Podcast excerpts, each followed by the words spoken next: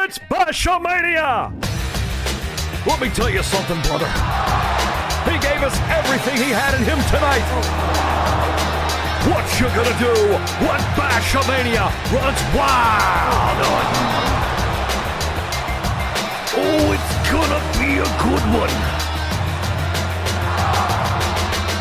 And business just picked up here on the podcast.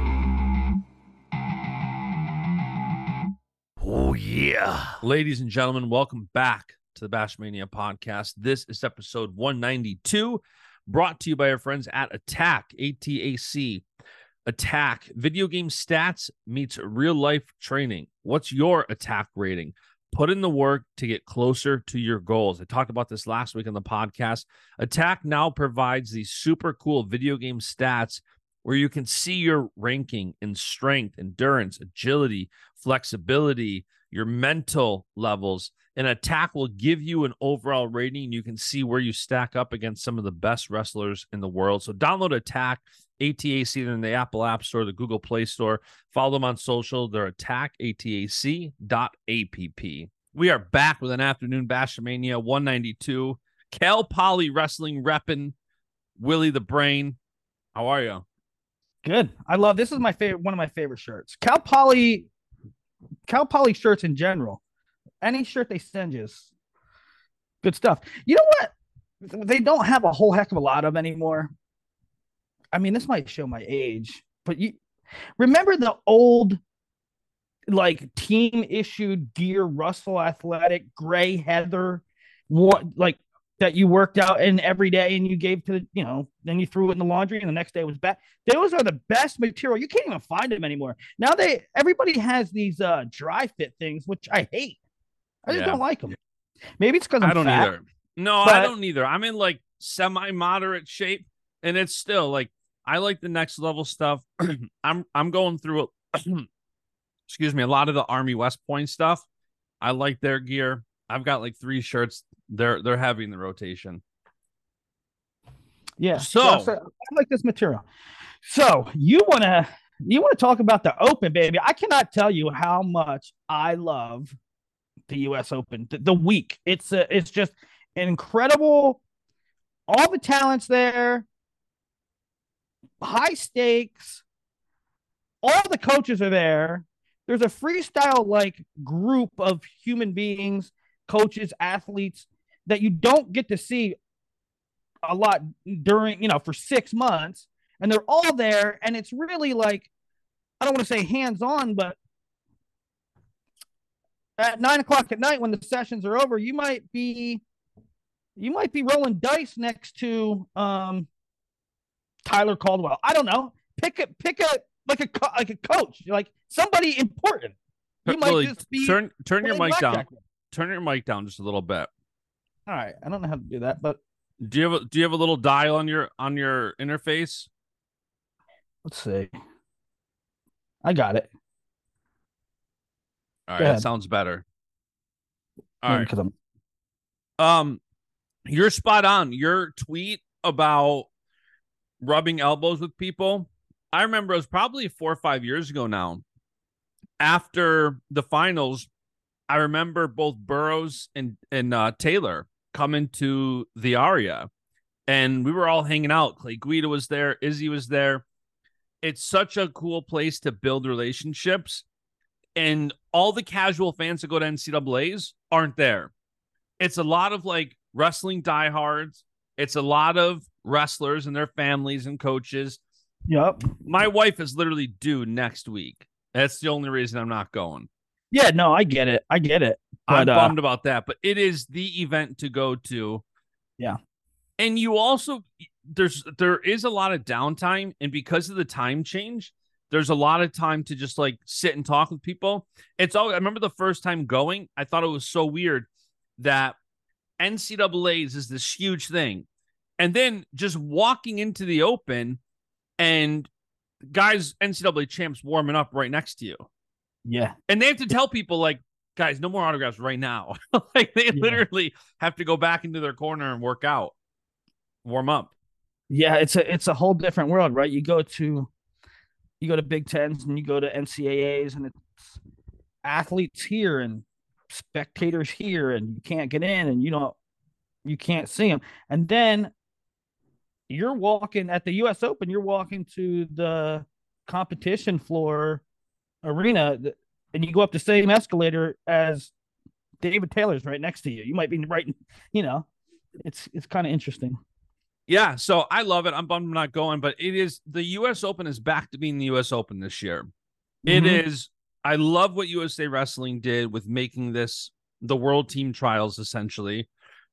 And I think it has forced everybody, excuse me, to compete or like you talked about in your last show, take the year off.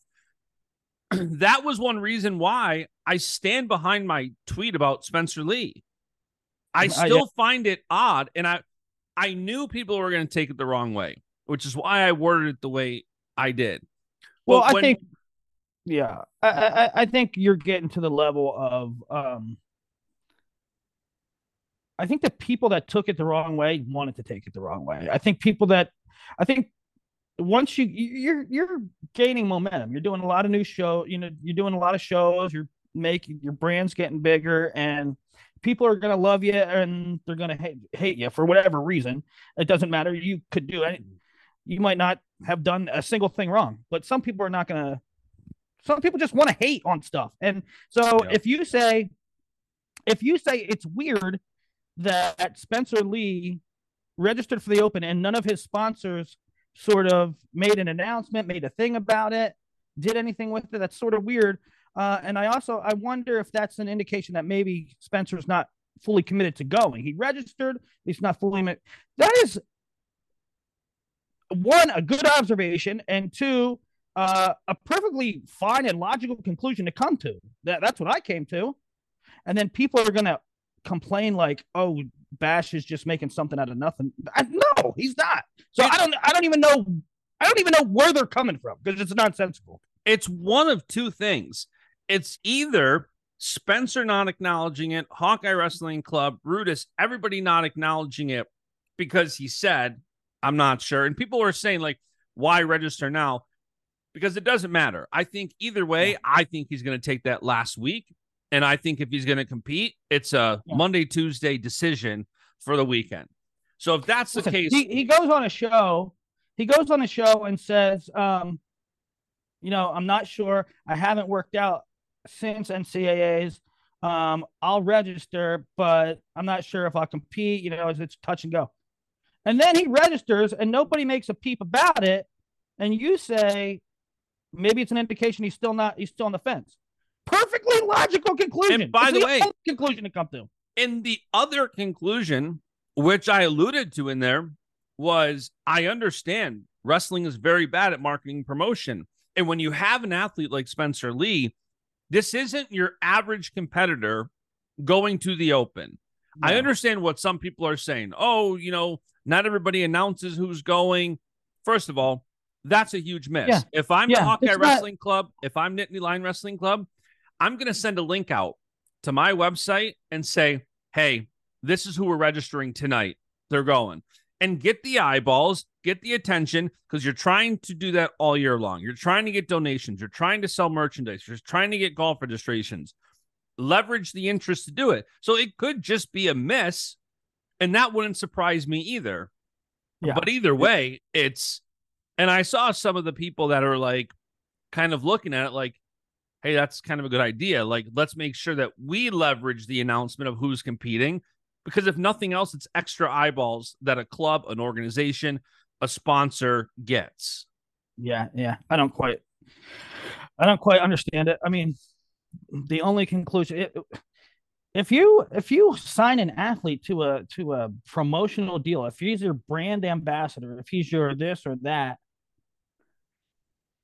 and when he when he is going to compete, whether it's the US Open or uh the Zagreb Open or whatever, and you're not you're not going to promote where he's going to be or how he did um i mean what what was the point of signing him And by the way, it's next weekend. It's not like it's at the end of May and we're like, hey, as we get closer, like it's literally, hey, one of the biggest names in the sport has Yeah. decided to go compete and chase down a world championship. Educate the fan. If he wins this, he goes to Final X and he faces Gilman. The storyline's there. You can't make up the story any better. That you know he decides if he decides to compete and he wins, that he then wrestles former Hawkeye Gilman. Yeah, and and well, and like I said on the other show, if and this goes this goes for Spencer and it goes for everybody else, but let's be honest, Spencer isn't everybody else, right? Correct. Uh, nobody made a big deal that Zane R- Richards entered, right? Zane Richards, I don't know, RTC. Nathan Tomasello's RTC didn't have a marketing campaign for him entering the U.S. Open. That that's that's okay. They probably should. Correct. That's the other thing. They should just Right. because somebody doesn't And announce somebody. Some of, the, some of the critics too were like, not every people. Who else? Who else announces that they're registered? Nobody else announces that they're registered. Well, that's a problem. I Correct. mean, that's that doesn't make it right. I mean, what you want to have promotion? Oh, we need more promotion. We need more eyeballs on the sport, and then, but you don't think that you should. You don't Yep. think that you should announce that you're competing, or or at least put out the information. And uh, the the thing with Spencer too is, and the way the system is set up now, is that if if you go to the U.S. Open,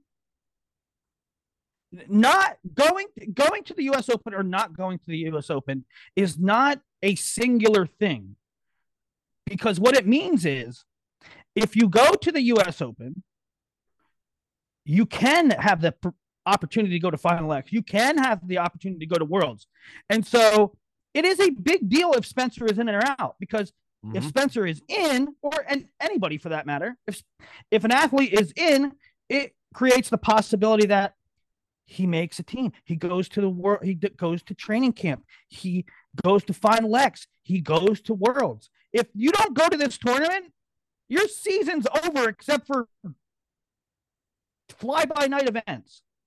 Yeah, it's also such an opportunity for college teams and RTCs to parlay the casual fans' interest that they still have from NCAA's. If you're Yeah. Princeton and Pat Glory goes out there, wins a national championship, all the emotion on display, parlay that. Keep that fan who was rooting for Pat Glory and celebrating with Pat Glory. Let them know he's going to the Open with Nick Suriano, with possibly Spencer Lee. Like, let your fans know that. And that's why it's like some of these Hawkeye fans, like, I'm not calling out the Hawkeye Wrestling Club. All I was saying is that if they do not mention anything, it is a miss. I don't care if it's the NLWC, the Hawkeye Wrestling Club, the NJRTC. It's a miss. And none of these organizations are going to tell you that they have marketing down. They're getting better. A lot of them are getting better, the team and the club level, but it would still be an opportunity to talk about who people are tuning into this show literally to talk about next weekend. Why? Yeah. Because it's exciting when you're a sports fan to preview what's coming up. That's Sports 101. Yeah. Uh, and again, the, the the freestyle season, there's limited there's limited dates. I mean, if you want to market your RTC and say, "Hey, we have a strong, robust RTC, and we're going to promote it," I mean, if you're not, you only have, have like four dates to promote. Yep. Right. So why aren't you? And by the way, if Spencer doesn't win the Open, he's likely not competing again until October, November. He's not competing until essentially next season because at this point, Yeah. all the championships, everything's geared towards world championships. You have Pan Ams, you have Final X. You're not going to have Yep. much during the summer because we get ready for the world championships. And then you have to wait. So there's a long break. And it's not just Spencer, it- it's all these athletes. If they don't win this weekend, this is like this is playoffs. The U.S. Open is And playoffs. remember- You you know what you have to remember too is the, the- the twenty. I don't. They didn't announce how they're going to do twenty. Did they announce the Olympic trials procedure for twenty twenty four? no, not yet. No. But in 2020, which actually was 2021, those guys sat in the finals, right? Did they sit in the finals? The medalists, the, the returning medalists. Yes, I believe they did. I believe they did because I believe I can't remember. I was there and I can't even remember. I'm pretty sure they did. Mm-hmm. Um. So, uh. So I'm getting text messages and stuff. I turned. I literally turned my phone off. My my phone is powered off, and I'm still getting. Is it anything juicy? Um. Caleb Smith. That he was the five seed at 125. He committed to Nebraska just now. Nice. He was in the was in the portal. Yeah, there's a lot of news going going on. Actually, a lot of people in the portal, not a lot of announcements, right? I, it's weird. Um, I texted Nagao yesterday and I said, because I think we're going to try to do a show on Bashmania when he makes his decision, which will be fun. Um, yeah, so he's, he's still just taking things in and, and hasn't made a decision yet, but he's still thinking end of the month. Do you think, yeah, do you think we're kind of going all over the place here?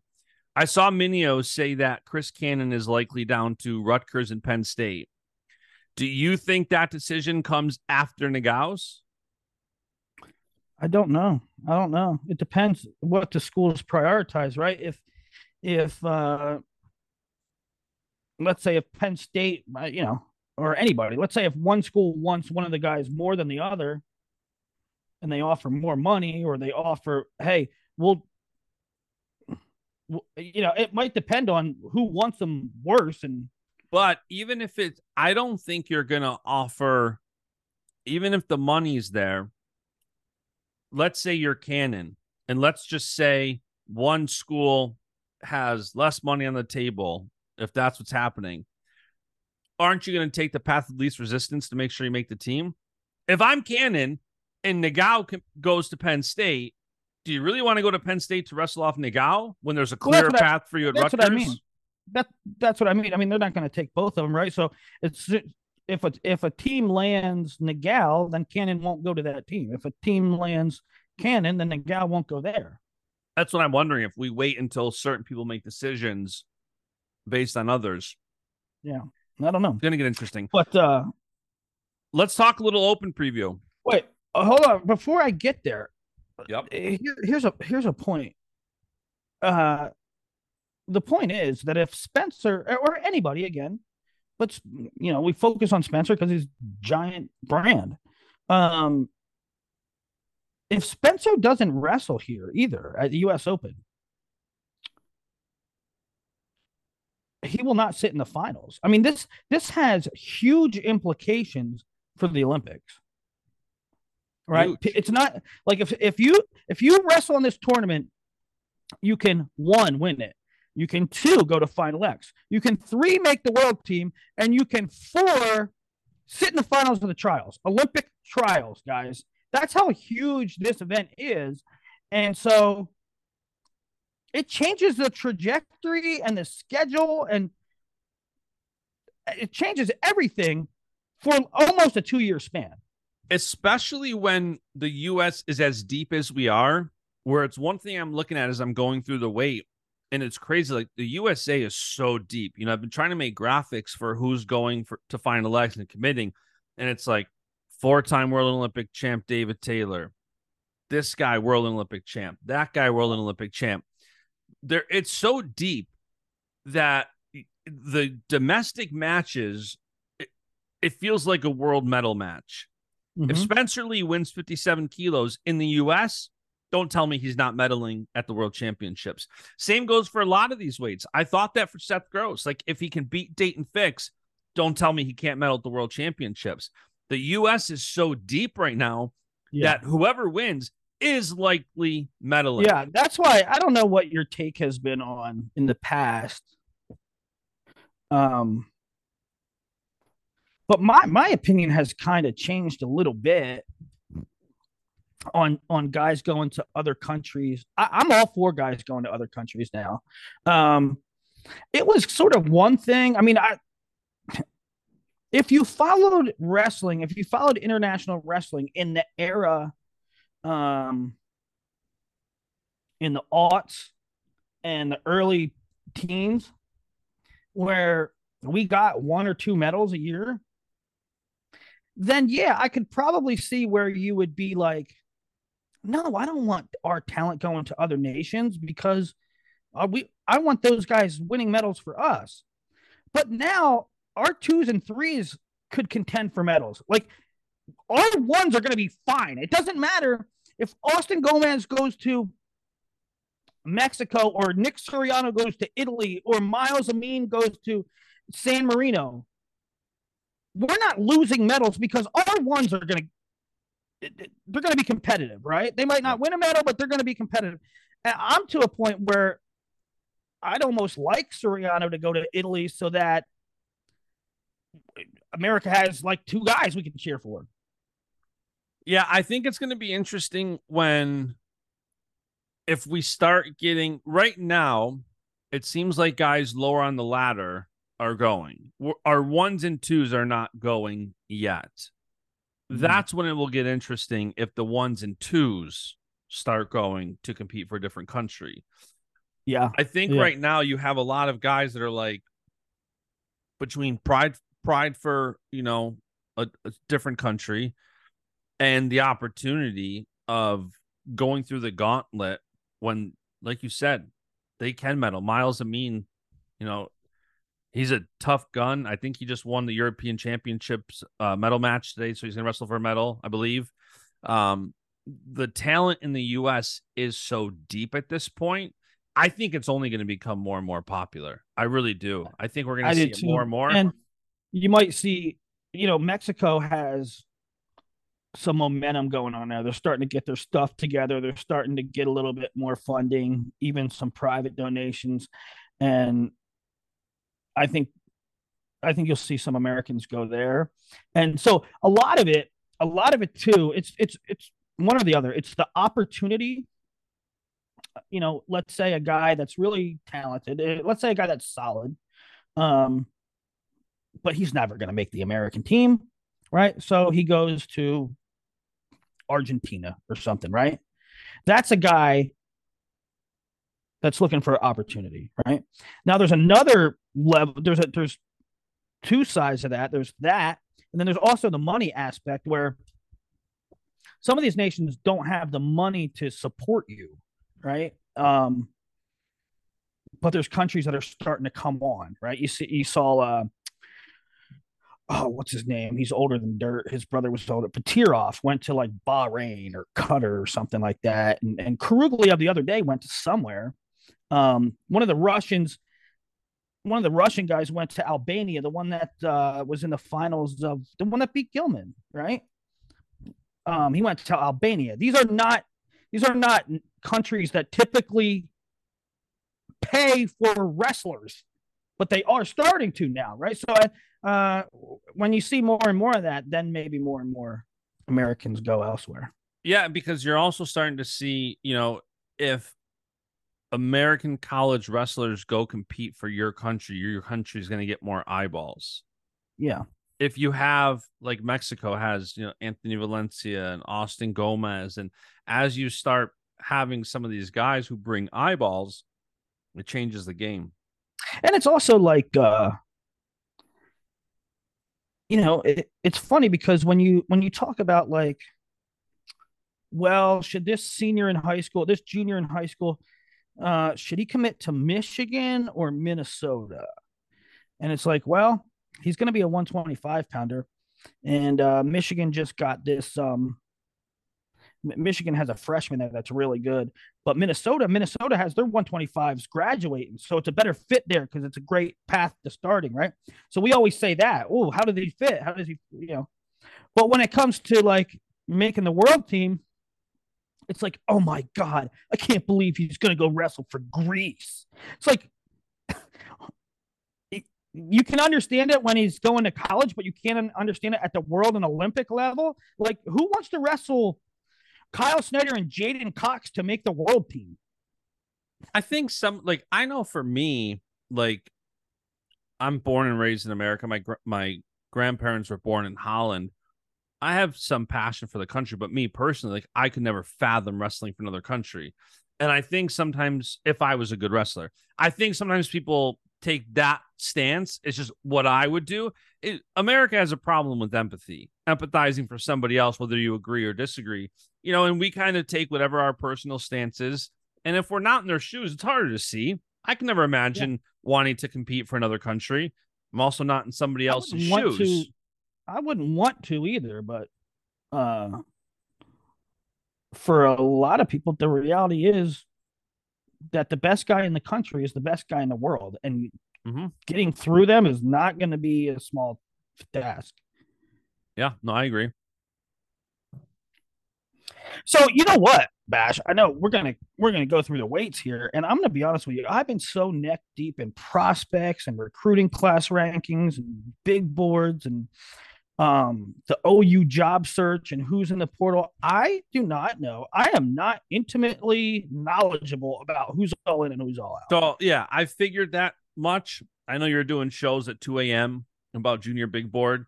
I'll wake up. I get up at like 5 a.m. I saw an email from Rokfin. Well, he's got a new show up. I'm like, then I tune in. It's like, hey, it's midnight, drinking a cup of coffee. Let's do a show. So I love that. Yeah. But I've got kind of um I've got the registration list and I've got all the bigger names in bold. So I'll I'll tell you at each weight who the heavy hitters are. Yeah. And then you can give some feedback. I'll give some feedback.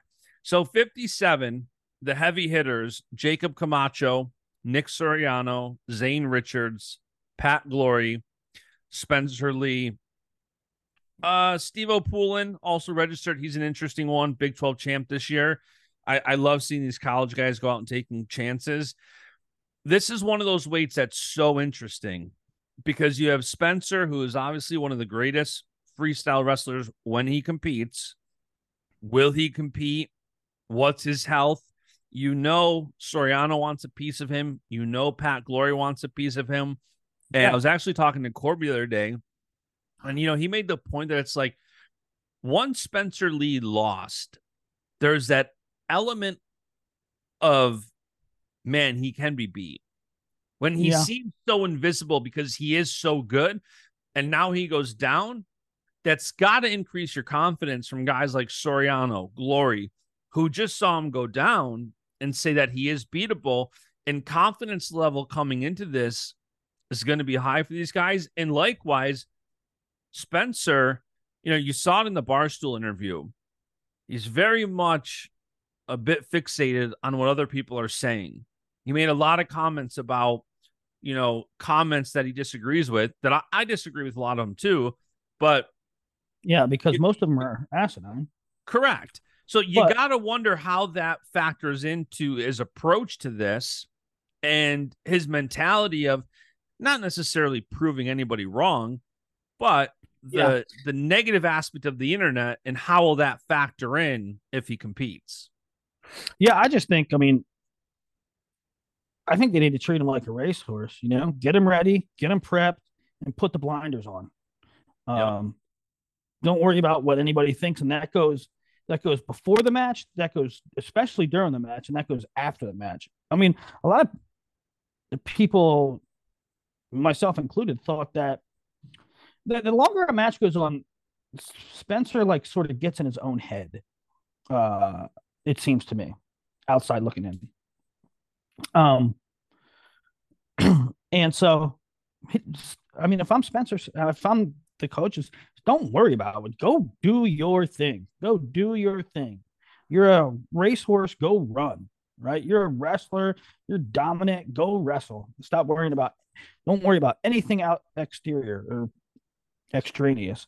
Um. So I, you know, I don't know when I'm handicapping this field. I don't know. I don't even know if Spencer's going to wrestle. I don't know if he's healthy. I, I mean, a full, a full on healthy Spencer's hard to pick against. But if I don't know, I mean, he, two weeks ago he said he didn't hasn't it touched the mat. Right. So in, in that case, you know, I don't know. I'm going Suriano here. Hmm. Spencer healthy wins this, I think. I also think that whether Spencer wins or loses, the internet is going to attack. If he loses, he's going to get crap for losing a match because he always does. If he wins, there's going to be crap. Why didn't he wrestle back? Blah, blah, blah, blah. So I agree. He needs to just, if I'm in Spencer's camp, head down, win, and now you can build the Spencer Gilman story for the next month and a half, which is going to be an incredible storyline. Yeah, you could write a script on that. Right. That's a stalemates video waiting to happen. If Spencer and Gilman wrestle um at Final X. So yeah, and you know, it's gonna be interest- interesting to see how some of these kids wrestle. Um, Pat Glory, Poulin, it- how they seed some of these weights. I'm not even going to begin to entertain, but it's going to be interesting. I mean, what if we get a Spencer Pat Glory semi and a Spencer Suriano final? You know, Yeah. depending on what his health is, and going back to what you were saying about the importance of sitting out, this is a chance for Spencer to, you know, next would be Final X. And then if he wins Final X and he medals at the World Championships, he doesn't have to do this again next year. So when you're Yeah. talking about a guy who's had a lot of health issues, trying to minimize matches you have to wrestle has got to come into play. So there's a lot, there's a lot on this tournament. Um Hmm. I think it comes down to Spencer and, and Suriano. I, I don't t- it's tough to. I mean, if one of the most interesting things of the weekend is going to be if Spencer's name pops up in the bracket, Mhm.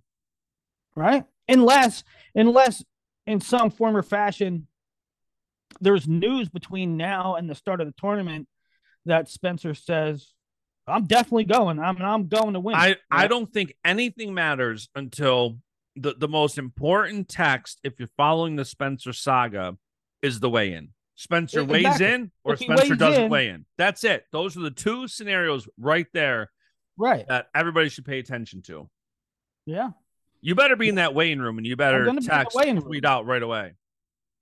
I'm gonna be in the weighing room. They and they got they better let me. If not, I'll register right now and say I'm, and then I'll go to weigh-ins. What weight are you registering at? Seventy-four kilos. Okay. You and Chenzo first round? Let's go. All right, so that's 57. US Open's always interesting. Have too. you? When's the last time you talked to Chenzo? yesterday or today actually he's ready to go he's, He's fired go? up he is arguably as healthy Hey. as i've ever seen Is Mark? Mark's registered. I, how about I had uh I had four tickets to Little Wayne concert yesterday. And uh every everybody that I said tell that I had that I have tickets to Little Wayne, they they giggle like I'm an idiot. But so I got I'm supposed to go to Philly. Uh, I got a 14 game package for the Phillies. I went two weeks ago. I they're like it's Sunday package, right? Every Yep. couple Sunday.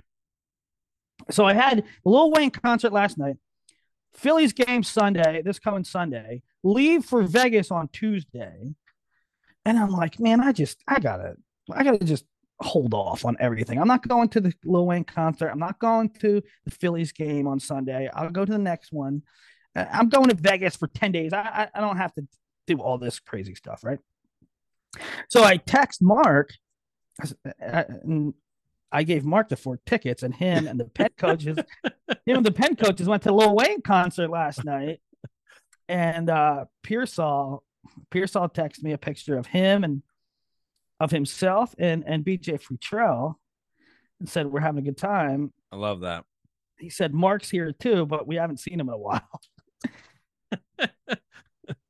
oh man oh so that's 57 uh, i think it comes down to spencer suriano 61 daniel deshazer seth gross nahshon garrett shelton mack vito arujau nico megaludis jesse mendez austin desanto cody brewer this is a gauntlet because you look at some of these Wait. matches you know you look at jesse mendez seth gross last year where Mendez was winning. Seth Gross comes back to win 13 12. You look at Vito, who was just an absolute destroyer, 57, until Destroyer. Gilman, who teched him twice. But apart from that, destroyed everybody. And we Daton saw is still not registered. Daton is still not registered, but I I put a graphic out. Cassiope and Fix. If I'm them, I'm not wrestling. They can both go to the World Team Trials Challenge tournament because they're already qualified. So in theory, those two do not need to register for the Open to go to Final X. What by virtue of what? Daton Fix for being a world team member, Cassiope for his U23 world medal last year. And and there's no medalist here. Correct. Oh, so I bet you Daton doesn't go. If I'm fixed, why? Give yourself some extra time to heal up and get Yeah. healthy from the college season. Get your mind right, get right physically, and go on to the World Team Trials Challenge tournament, which is going to be one less guy from the Open. Take out one of those top guys. Take out Vito or take out Gross, take out whoever. You got the same field, the top seven guys or whatever. Wrestle them all. Yeah. You basically buy yourself an extra three, four weeks. I think it's like middle of May is the the Team Trials Challenge tournament. So if I'm fixed, Yeah, I'm gonna have to go to that too. yeah, I think that's in Colorado. It is. So I I personally don't think Fix is going to register. I think take that. I don't think so either. because the downside is if he doesn't win and now you got to wrestle again in Colorado Springs, that's Yeah. a lot of wrestling. So if I'm him, I'm just waiting for the World Team Trials Challenge tournament. Yeah. Yep. So, um, I don't even know how to make sense of this way. It's crazy. And you know what? Another thing, another thing about freestyle is, and the freestyle season or lack thereof, is that you don't know who's clicking on all cylinders yet, and you don't Yep. know who's washed. I mean, guys we think are really good might come in here and just, you know, just they're just over the hill now. They're just not clicking now. Or there's veterans that we thought, you know, they're next tier guys. They're fifth on the ladder. They might be freaking world beaters, right? And I'm talking about guys like Thomas Sello and Nahshon Garrett. I mean, if Nahshon Garrett, Garrett came in and blitzed the field, um, Yeah, I forgot NATO. He's registered too, obviously. would you be surprised? But if Nahshon Garrett came in there and was washed, would you be surprised? You know? Yeah. I I think my gut tells me this is Vito. This is just the co- you know Yianni when he came on the podcast a couple weeks ago he said that's the Vito we know in the room. That's Yeah. the Vito. I was not surprised that he took out Fix and RBY. That I can understand fans obviously being surprised by that, but that's the Vito we know. And if Vito is clicking on all cylinders like he was in NCAA's, it is going to be very hard to pick against him. It's really crazy to. It's really crazy though to like go three two with Sam Latona Yeah. and then just wrestle with no fear and just totally blitzkrieg Daton Fix and RBY. By the way, I, I also Joe Colon is also in it this weight, which he's one of those guys you just described. 32 Right. years old. He could Yep. come out and we, we've seen this play out in the pre-Olympic and Olympic year where where a guy who you might think is all done has a tournament of a lifetime and Right. wins. Likewise, you have a, a you know young guys like Mendez DeSanto. DeSanto's been wrestling awesome on the senior I level. mean- Overseas, he's Yeah. been just kicking the crap out of people. There's been a lot of times, man. There's been a lot of times where uh people, veterans, namely, either came out and shocked the world, or guys we thought were surefire finalists. It signaled they had a poor performance and it signaled the end of their career. Yeah. You know, I mean, look at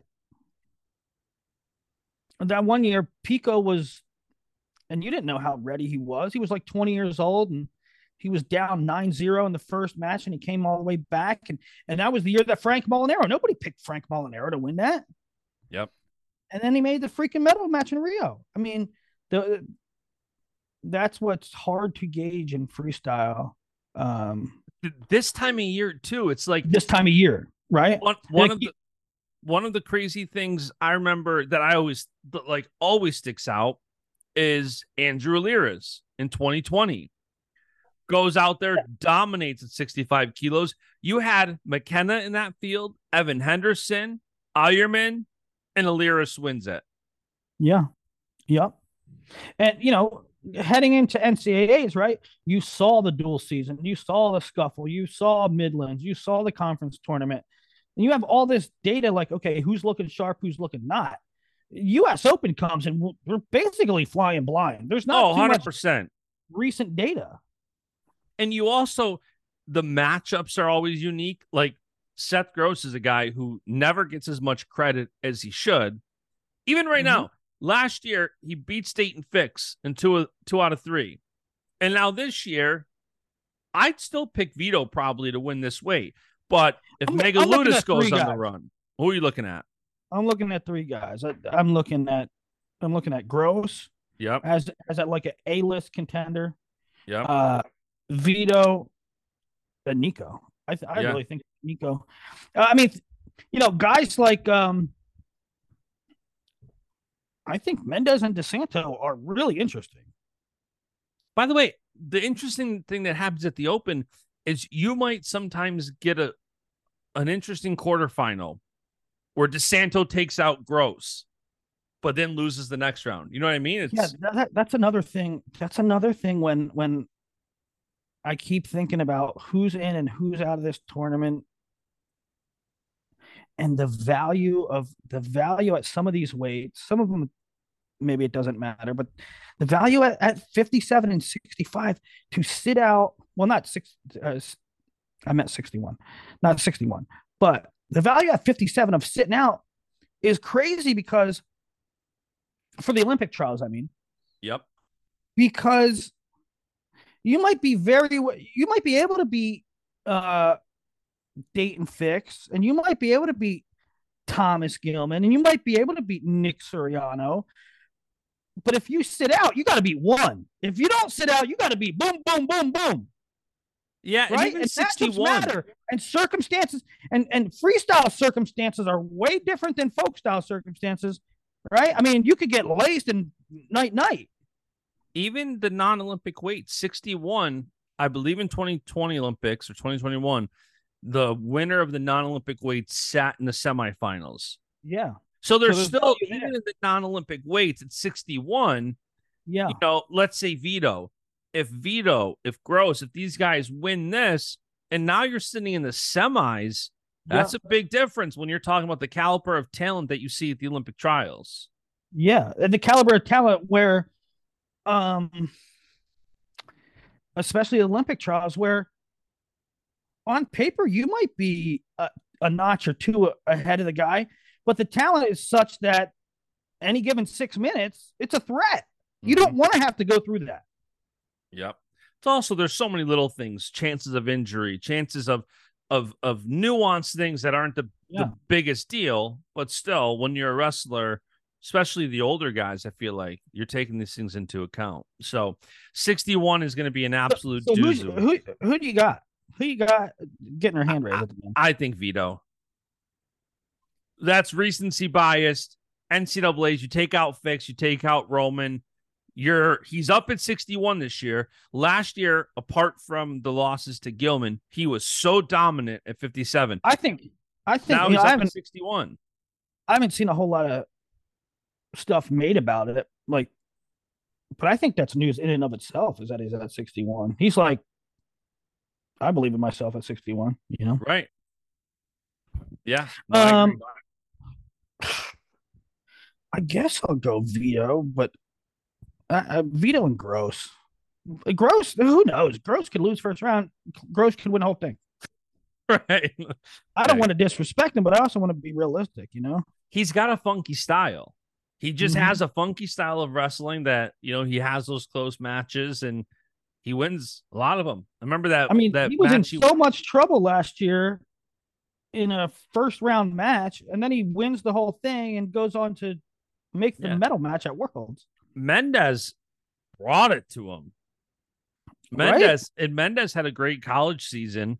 Um, so th- this way, you know, it's hard picking picking the open is one of the least confident picks you can make of any wrestling tournament of the year. I, I know. I was just thinking about because I'm doing updates every day of who's in the field for the cadet trials. You know, cadet trials is like one of my favorite things in the world, and I was just thinking to myself, it is so hard to pick. I mean, it's a different style. These are young kids. These are four minute matches. These are we haven't seen them in a long time.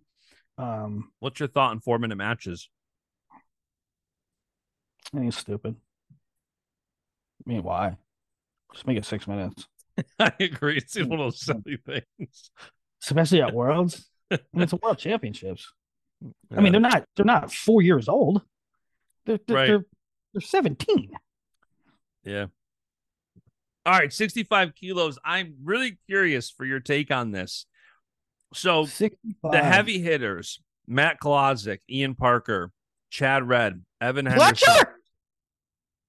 Yep. Fletcher. Luke Rich Fletcher. Love Rich Love it. Composto, Lugo. You've got a lot of guys here.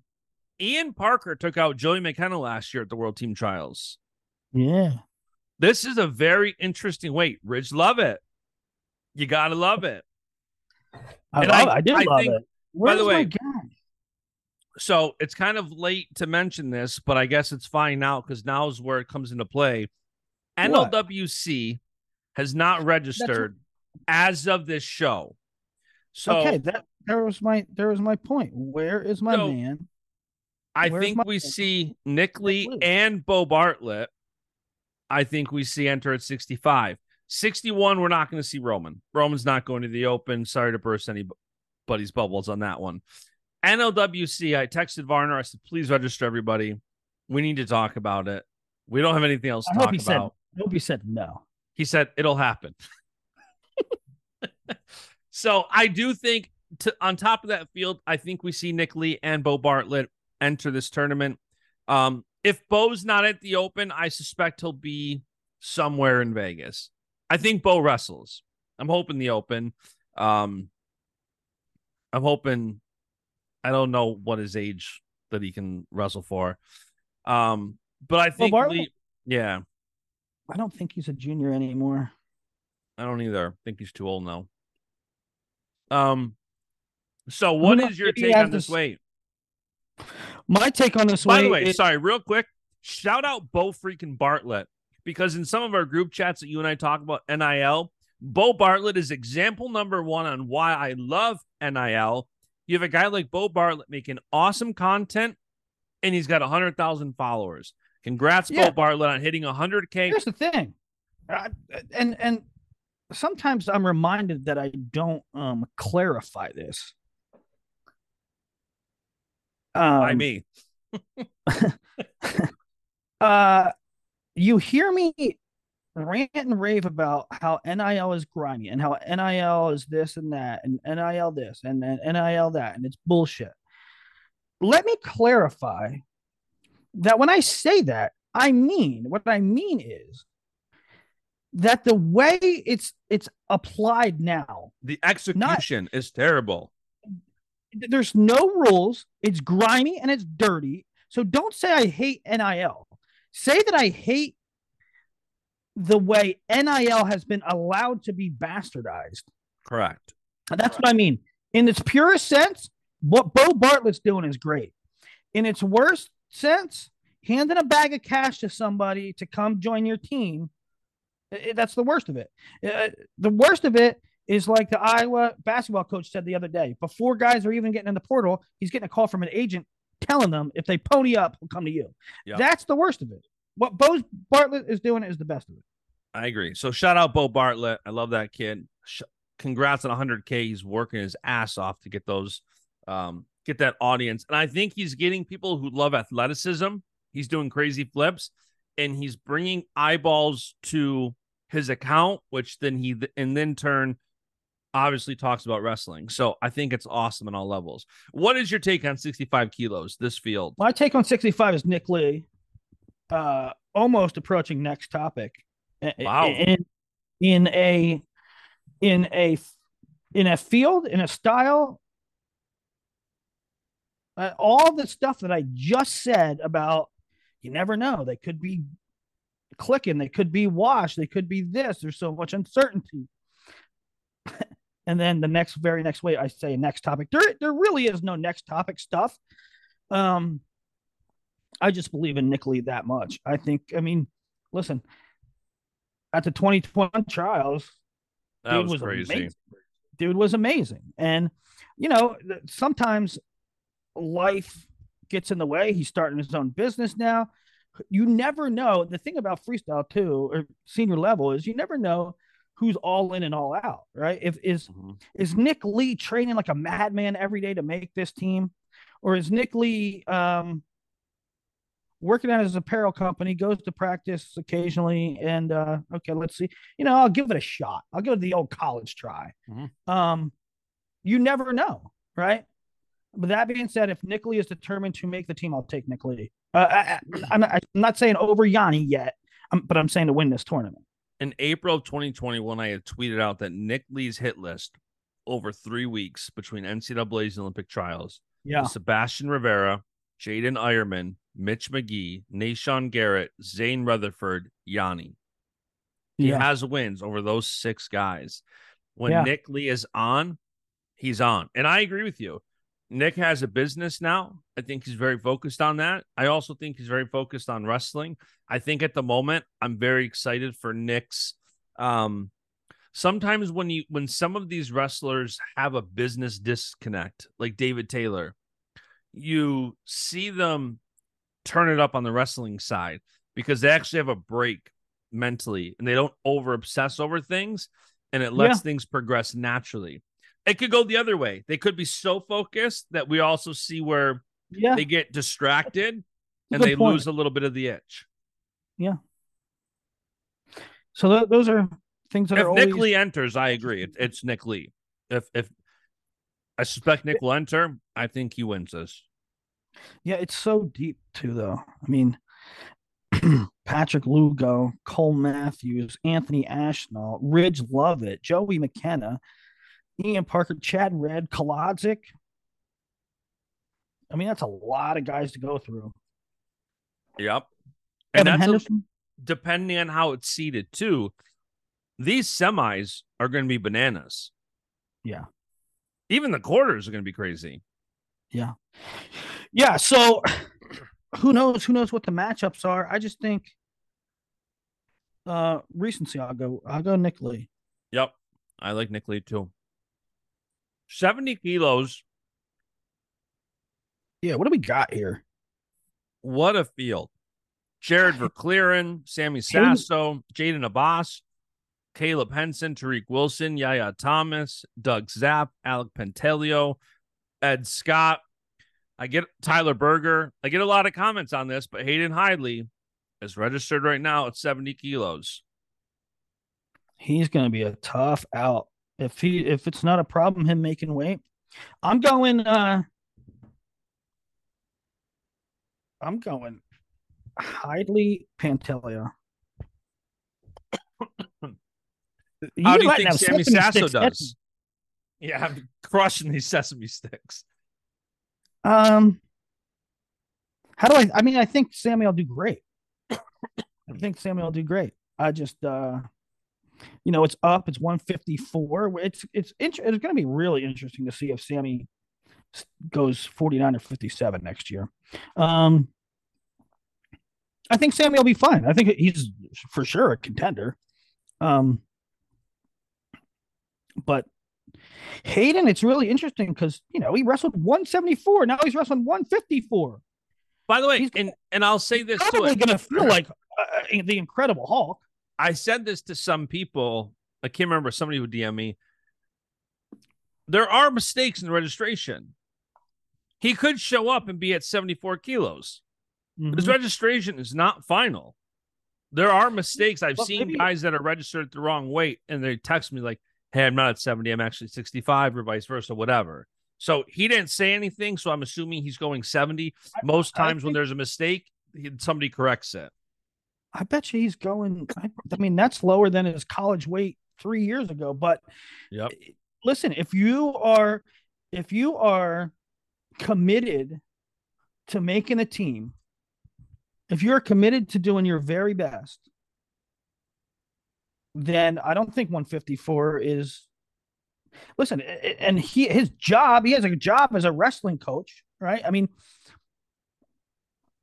he can manage himself, he can manage his weight, trim down, you know, slowly shrink your body, and he should be able to do it.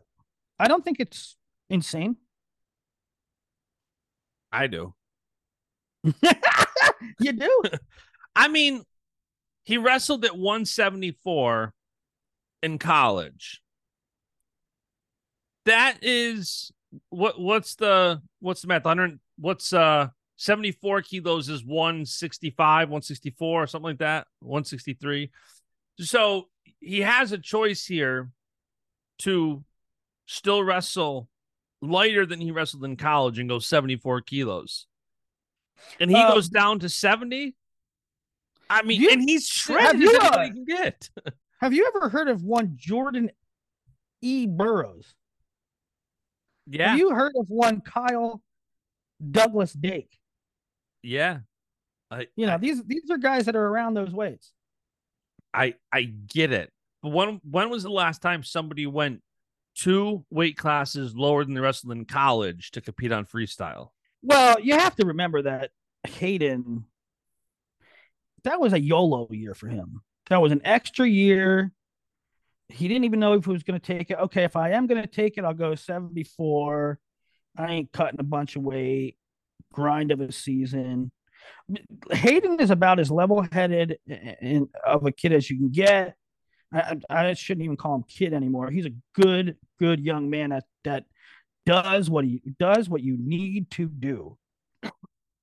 Yeah, no, I agree. Yeah. Like he went from what 57 right to 74. He wasn't even at I mean, how how impressive was it what Hayden did? He moved up two weights and then went to the NCAA tournament and beat Kemmer twice. he only um, lost to what? That he lost to Carter that year, right? No, I think he lost to somebody else. I could be wrong, but Let's look at the blessed wrestle stat. gotta love WrestleStat. Oh, it's the best website. Um yeah, lost to Carter 10-3. He lost to Carter Beat Kemmer twice at NCAA. twice. 5-3 Well- and 12-4. How how big a stones do you have to have to not only beat him once on the front side because you know you're still in contention, but then you're a senior, you're up two weights, you're heartbroken, you didn't get the title, then you have to wrestle Kemmer again, and you beat him again. And he only he only lost to Mekhi Lewis in sudden victory at their dual. Yeah, he's he's a stud. I I can't wait to see. This is another one of those things where how is everything seated, and who's what's that sec. cut like for him, and who does he get those first couple of matches? Did he not? Did he not beat Mackay once? Did he what? We're on a Hayden Hidley deep dive. We're on a Hayden Hidley deep dive, but I think he might have beat. I think he might have beat uh Mac- Mekhi. Oh, sorry, he won in overtime. He lost Yeah, three two at right. the he sorry he lost three two at the ACC championships. He won in overtime at the dual. Right, I thought he beat him once. Yeah. Yep. Yeah, he he's a hammer. I mean, here it's so funny how some of these weights shake out, but you have Sammy Sasso's last college match was at 149. Hayden Hidley's last college match is at 174, and they're both wrestling at 70 kilos next week. Yeah. I know. How about it? I mean, him and uh Hayden and Tariq are at the same weight class at the Open. And Tariq started as a 33 pounder. Ain't that something? So yeah, I think this weight is Pantaleo's weight. He is Berger also always impresses me. Berger is so good, so smooth. And I know you have a Nebraska bias, so you can say that you know you like I- Berger. I, I love Tyler Berger. I love Tyler Berger. I bought him you know, when he graduated. Like I was like, "You're one of my favorite Huskers ever. I love you. Thank you for your great career." And I bought him like a really expensive bottle of whiskey. He's a he's a whiskey connoisseur. Is he? Yeah. What a, what a great NIL deal. You're not disclosing what you did through the season, but that's okay. no, no, he's that, that's that's another one like Hayden. He's that kid's does what he needs to do at all times. Yeah. What a tournament this is going to be. 70 is going to be awesome. Um, are you who are you picking at 70? Uh, Pantaleo and Hayden. Yep. Pantaleo's. I mean, that dude is good.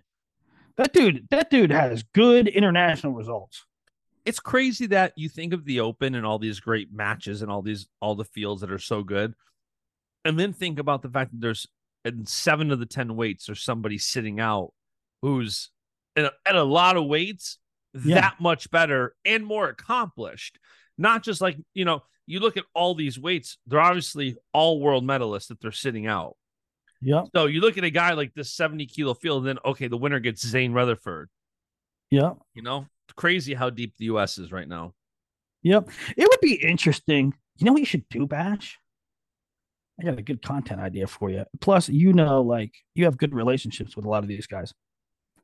You should have a 10 minute show or whatever, a 10 minute show with each of the guys that are sitting out and talk about the field and have them pick who they think. I like that. That would be got, cool. got to do it before the open. It's got to be able Right. to happen before the open. Right, like like get Zain on and talk about the guys at 70 and say Zain who okay, Some of them are so polite though. Some are I, like I know. they're all You they're gotta- all so you gotta loosen And, up. You got to loosen them up, get them loose, and uh, just be honest about stuff. And um, say, okay, Yeah. Zain, who are you picking at 70 for the U.S. Open? I'd be really interested to see because Zain would probably be highly complimentary. You know, he'd probably be like Pantaleo, so tough. Those guys wrestled a million times. Um, I'd be interested to see like not just what like us idiots think, um, but the guys that also banged with them before. You know, they probably come. They probably have some really great takes. yeah. And, No, I agree. You're the guy to do it. They also have bias to Yeah. where they're at, who they're with. Like Dake, you know, good segue to 74 kilos. It's so interesting to me. We haven't seen a big transfer. I mean, Dake wasn't that long ago, but I feel like we're due for another big transfer. I think after the open, we see a big RTC transfer. You do? I don't. But here's what. Somebody's going to make the move before the Olympic trials. I think Where are they going to go? State College. You know. You know. You. I think that. I think that you know. Somebody's going to Nittany Lion Wrestling Club again. No, I'm just saying. It just it You feels know. like it feels like something's coming. NLWC has a problem, not a problem, a situation that we've never seen before. Where let's talk about 74. It's a perfect segue. You have Chenzo, Josh Shields, Joey Lavallee, Tommy Gantt, Caleb Young.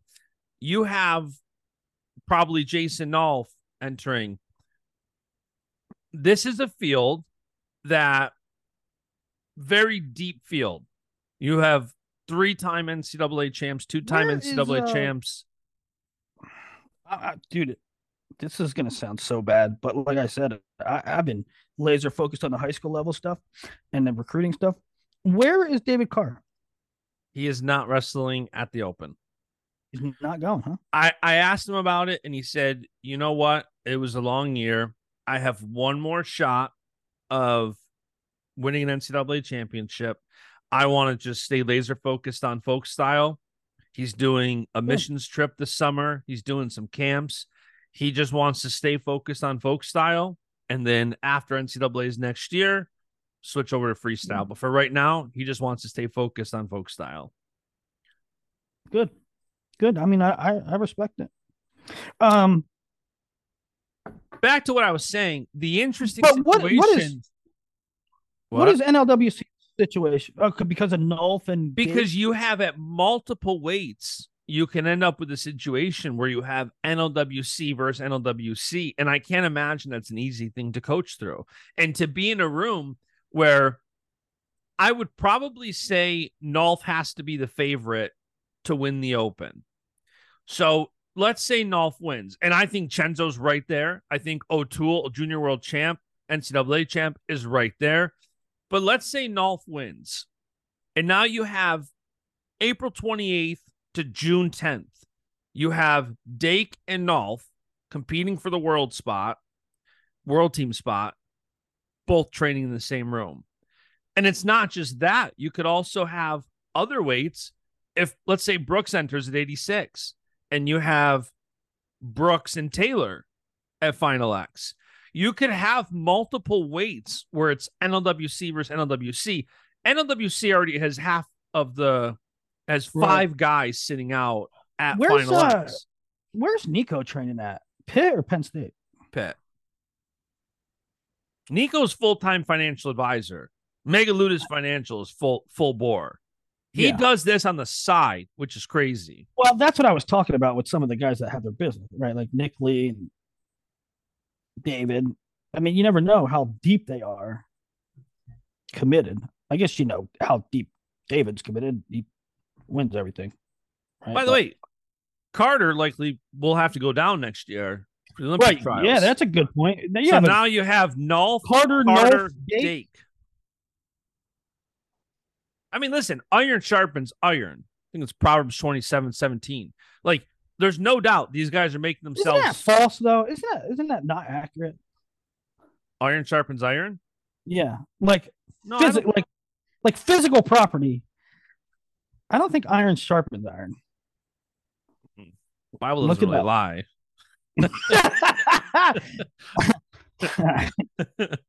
I mean, I don't know. Let's go get some iron. And, let's go get some iron and um, we'll try to sharpen it each each each thing. Yeah, I I take that at absolute truth.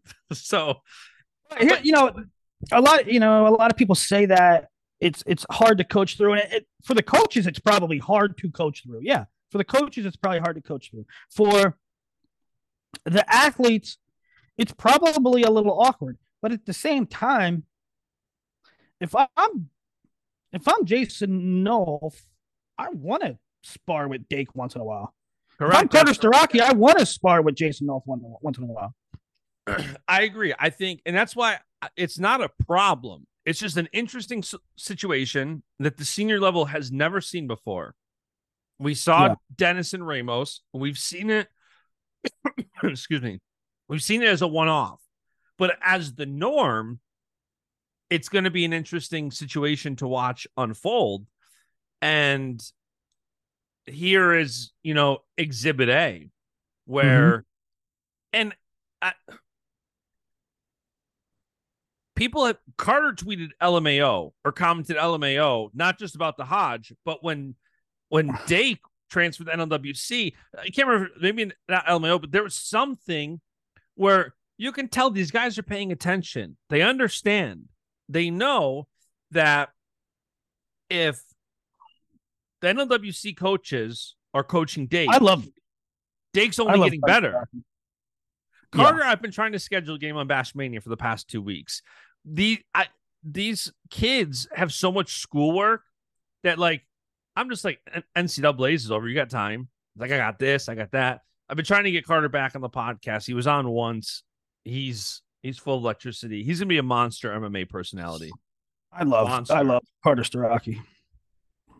Um, so 74, man, that final, one of the semis, you figure the top three, in my in my biased opinion, Chenzo's my guy. Nolf, I love him. He's one of my guys. I feel like it's I actually feel like it's not that great of a field.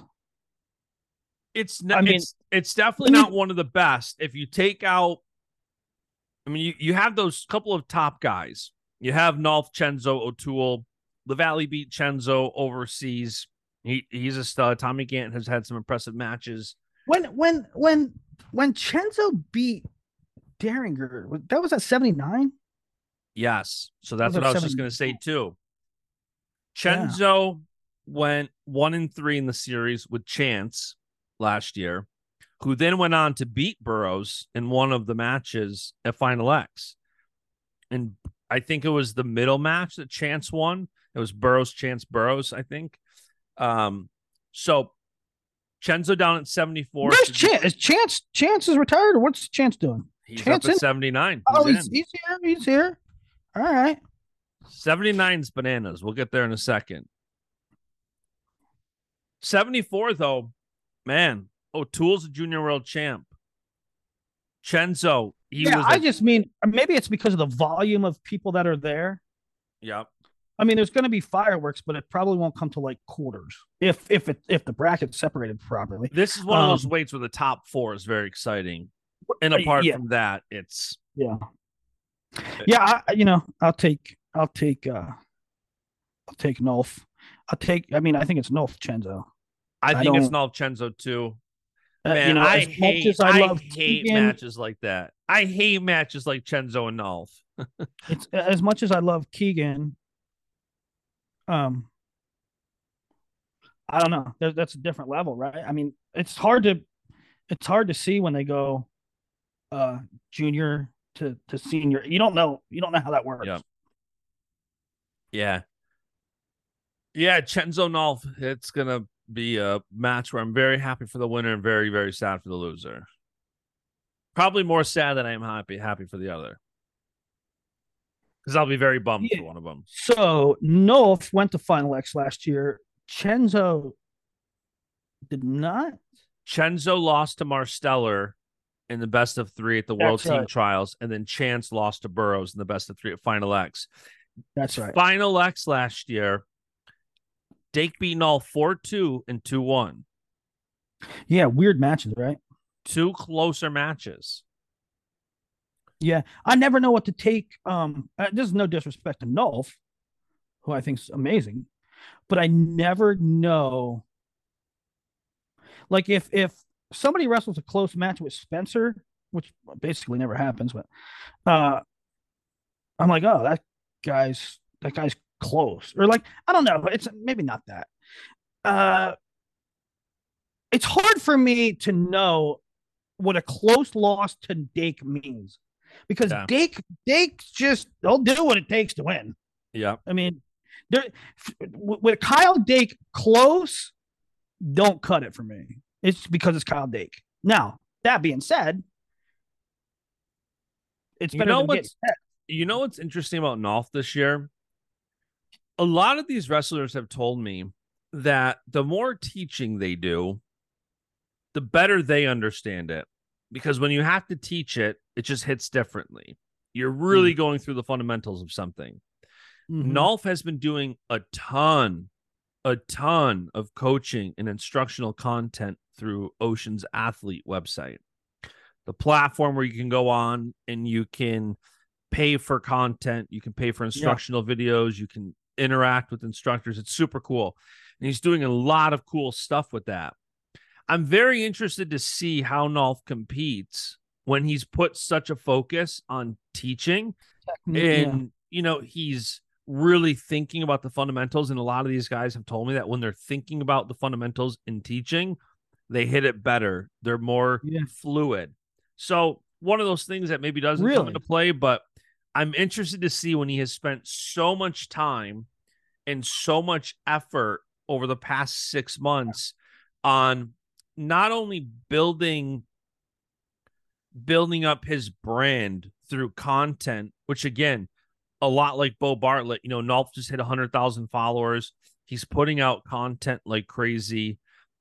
And I'm very excited to see, you know, athletes, athletes. Who, who hit a Nolf hit a hundred thousand followers Yes. He hit 100, just hit on 103. Instagram? Yeah. Yep. A lot of video content. He's cranking out the I'm video call content. And uh I am. I am Instagram. I I am not fluid in Instagramology. It's actually Athletes Ocean. I said Ocean's Athlete. I always think Ocean's Eleven. Great movie. Phenomenal movie. Forget John Wick. Go rewatch Ocean's Eleven. Oh, did you listen to that show with the John? yeah, Wick? I, I haven't seen it yet. I, I need to see it, but That's good. Uh, that show was interesting. Uh, so wait, it's not, it's not oceans, it's athletes. Athletes Ocean. Athletes Ocean. Um, yeah, man. I, you know what? I really, I was thinking about this today. I feel a little lazy. Oh, it is Ocean. It is called Ocean. The what the domain is athletesocean.com. It is called Ocean. See, I knew I wasn't wrong. I feel Sorry. a little lazy about it. I, I feel like things like I went to Rokfin, started my own channel. It went great. It's going great. It's going awesome. But with that success, I off, also feel like sometimes um it makes me a little lazy. Like why why should I be growing my Instagram? Why should I take the time to grow my social channels when things are working so well? Right? It's like Fair point. uh, if like if things weren't going so well, I would have to be thinking, what can I do to be better? Right? Maybe I should just be better without having to suffer. at, at the point you're in, and I don't want to bore everybody with my advice to you, but at Yeah. the point you're in, it would be cool if you started doing like 15 to 40 second videos where somebody's just like you're ranking something and you're giving a quick tidbit. That's one thing that people like you and Corby are so great at is telling these tidbits of information, whether it's rationale, whether it's something nobody thinks of.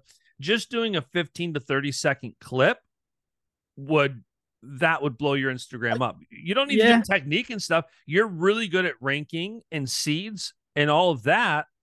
And I think You know, it was interesting the other day. I, I I was just bored and screwing around and looking at old.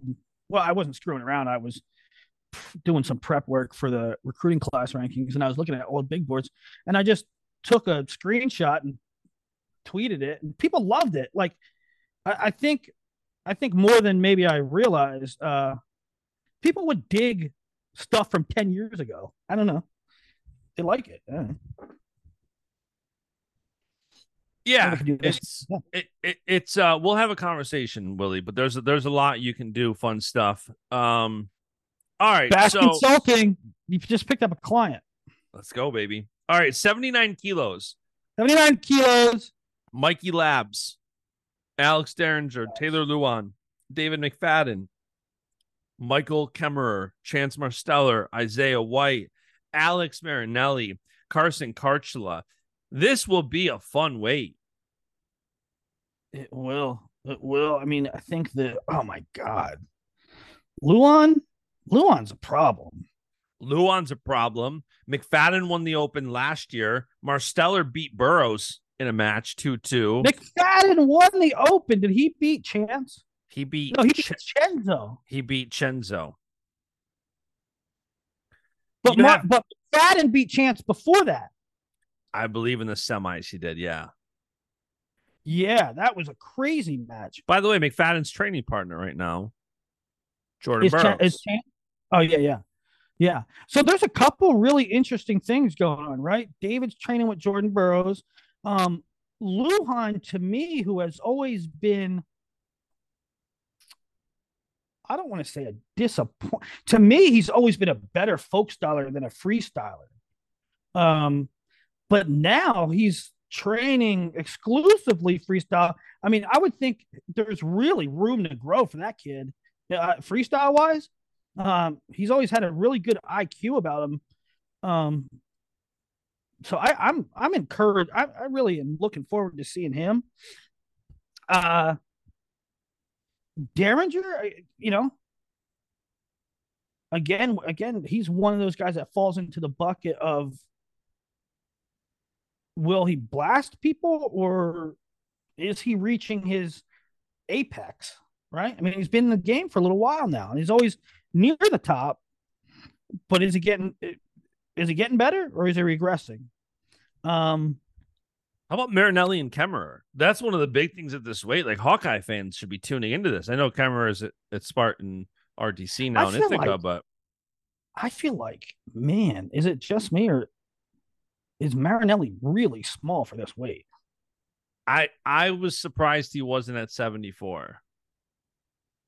I think he should be 74. I mean, he's small in stature. I mean, you put I don't know. You put Taylor Lujan next to yeah, you put Alex Dieringer next to the bull. I mean, the bull looks small. Yeah. Well, I mean- think about it. I mean, Uh, Lujan wrestled 84 in college. Uh, Dieringer spent time at 86 kilos. M- Marinelli wrestled, you know, all six years, whatever it was, at 65. And 74 kilos is 163.1. Yeah, so, I mean, not to do the nomad thing, but did you ever stand next to Alex? I mean, he's not. I mean, he's put together, but he's not a big person. well, and anyway, Dieringer, I just- yeah. No, I, think- agree. I think he's going to be small at the weight. Um, I think this comes down to McFadden and Marsteller, but I think that Labriola, Dieringer, Lujan, I think those guys are all right there and, and could run to the finals. But I think on paper, you got to go McFadden and Marsteller based on last year. man, it is hard to. But again, that means absolutely nothing because Kharchla also very good at freestyle. like, I, I, I think Taylor Lujan's a problem. I think Taylor Lujan's a problem. Yeah, I could be I could be off, but I think Taylor Lujan's tra- training strictly freestyle now for a year or two. Um, I think he's a player at this weight. Uh, I I'm gonna go. Man, I can't. Now- I can't. now I can't diss. I can't So- diss Stephen McFadden, but McFadden I'm beat him go- 12 8 last year at the Bill Farrell. yeah, yeah. Man, McFadden is a freak. You know, a lot of people don't realize McFadden's a freak. He is a freak. like Agreed. strength and athleticism. uh, Maybe it doesn't. Maybe it doesn't roll off the video. To, maybe it doesn't roll off the screen at you. But he he's strong and he's athletic. Yeah. Yeah, and he and he's gangster too. I'm gonna say McFadden Marsteller, but I I, I think Lujan's a problem, and I think Ringer is still a man. Yeah. And where's a healthy Kemmerer? Where's he stack up? I I I, I don't know that I believe that Kemmer's. I mean, Kemmer can be anybody, I think, but um, he's also to me less risk averse. I don't know. I don't know. I don't. Hawkeye, Hawkeye report's coming for you now. I, know. Wh- When's the last time? When the hell did? When's the last time Michael Kemmer wrestled a freestyle match? Did I miss it somewhere? I mean, I might be an idiot. And I think he when's the last time Michael Kemmer wrestled a freestyle match? My point is, it, it, I love think- Michael Kemmer. He's one of the. I love Michael Kemmer. Couldn't couldn't respect a human being more. But I, I I'm not ready to pick him. Right? If he, he can go beat a bunch of the guys that we just spent a lot of time talking about, and but I need to see that before I'm ready to. I think he went to the Dan Kolov. I'm trying to look it up. Oh, really? Let me see. Yes, he went one in one. He has a At what wait At 79? 79. He had, by the way, so he went, he had a three and one win over Isaiah White. Okay. And then he had an 11 6 loss to Mia Lysion. No idea who that is. Um, Ar- Armenian? Devin Skatzka took a silver at the Dan Kolov. I believe he's entered at the Open. He is. So he's another one. Very good freestyler. That dude, did you you ever be around have you ever been around Skatzka? That dude is put together. No, but I, I didn't realize that he took silver last month. Yeah, Right. that dude that dude is str- strong or looks he looks damn strong. Yeah. So yeah, I'm gonna go. I'm gonna. Man, it's hard for me to get out of that group of four. Yep. Uh, it's hard for me to differentiate between uh, Dieringer, Lujan. Am I am I way overestimating Lujan? I shouldn't even put Lujan in that four. I should say McFadden, Chance, and Ringer, with Lujan as my like dark horse, maybe. Well, you off- can't call him a dark horse, really, right? Well, I mean, I don't think he's had a whole lot of success Yeah. freestyle wise. I don't believe so. I could be wrong, but he's always been much better in folk. Yeah. Well, that'd be interesting. 86 kilos is the next topic. Wait. It's Hall and Zahid. It's Hall and Zahid. I haven't looked at the field again. I haven't looked at the field. So, uh, O'Donnell, Washington, Fishback, Zahid, Markey, David Key. It is Dustin Plott. It is not loaded. I This mean- is the boringest weight of the open. Uh, yeah. Well, Mark, Mark just went to a Lil Wayne concert, so he he's feeling it. Um, yeah, it's Mark and Zahid. Next topic. And Zahid has had Mark's number so far in freestyle.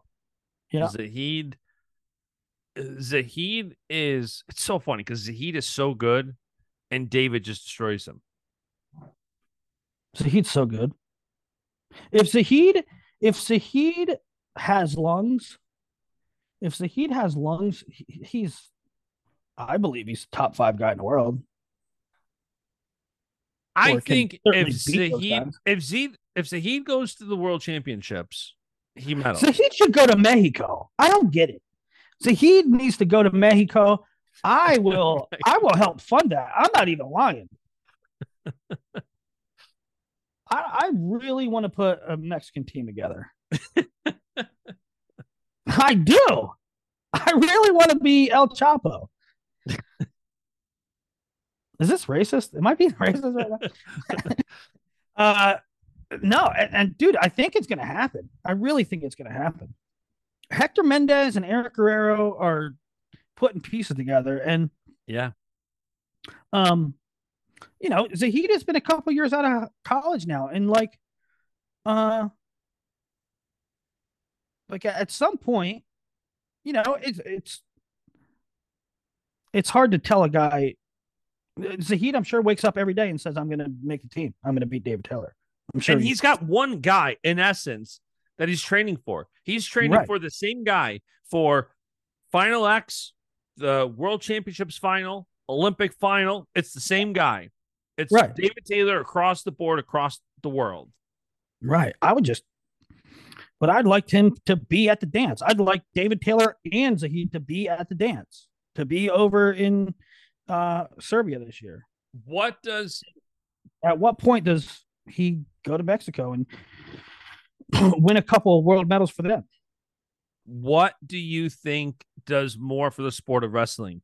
Zahid competing against David at Final X or Zahid at the World Championships?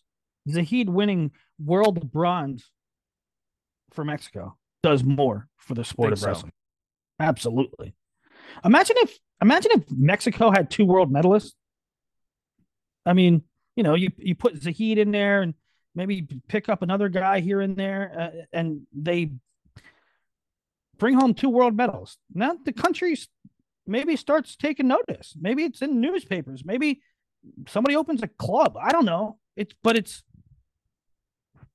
it's better for the sport if Zahid wins a world uh, medal for Mexico than it is that if he loses to David Taylor in Final X. Valid point. All right, 92 kilos gets very interesting. J'den Cox. does. Well, J'den J'den. Cox goes up to 97.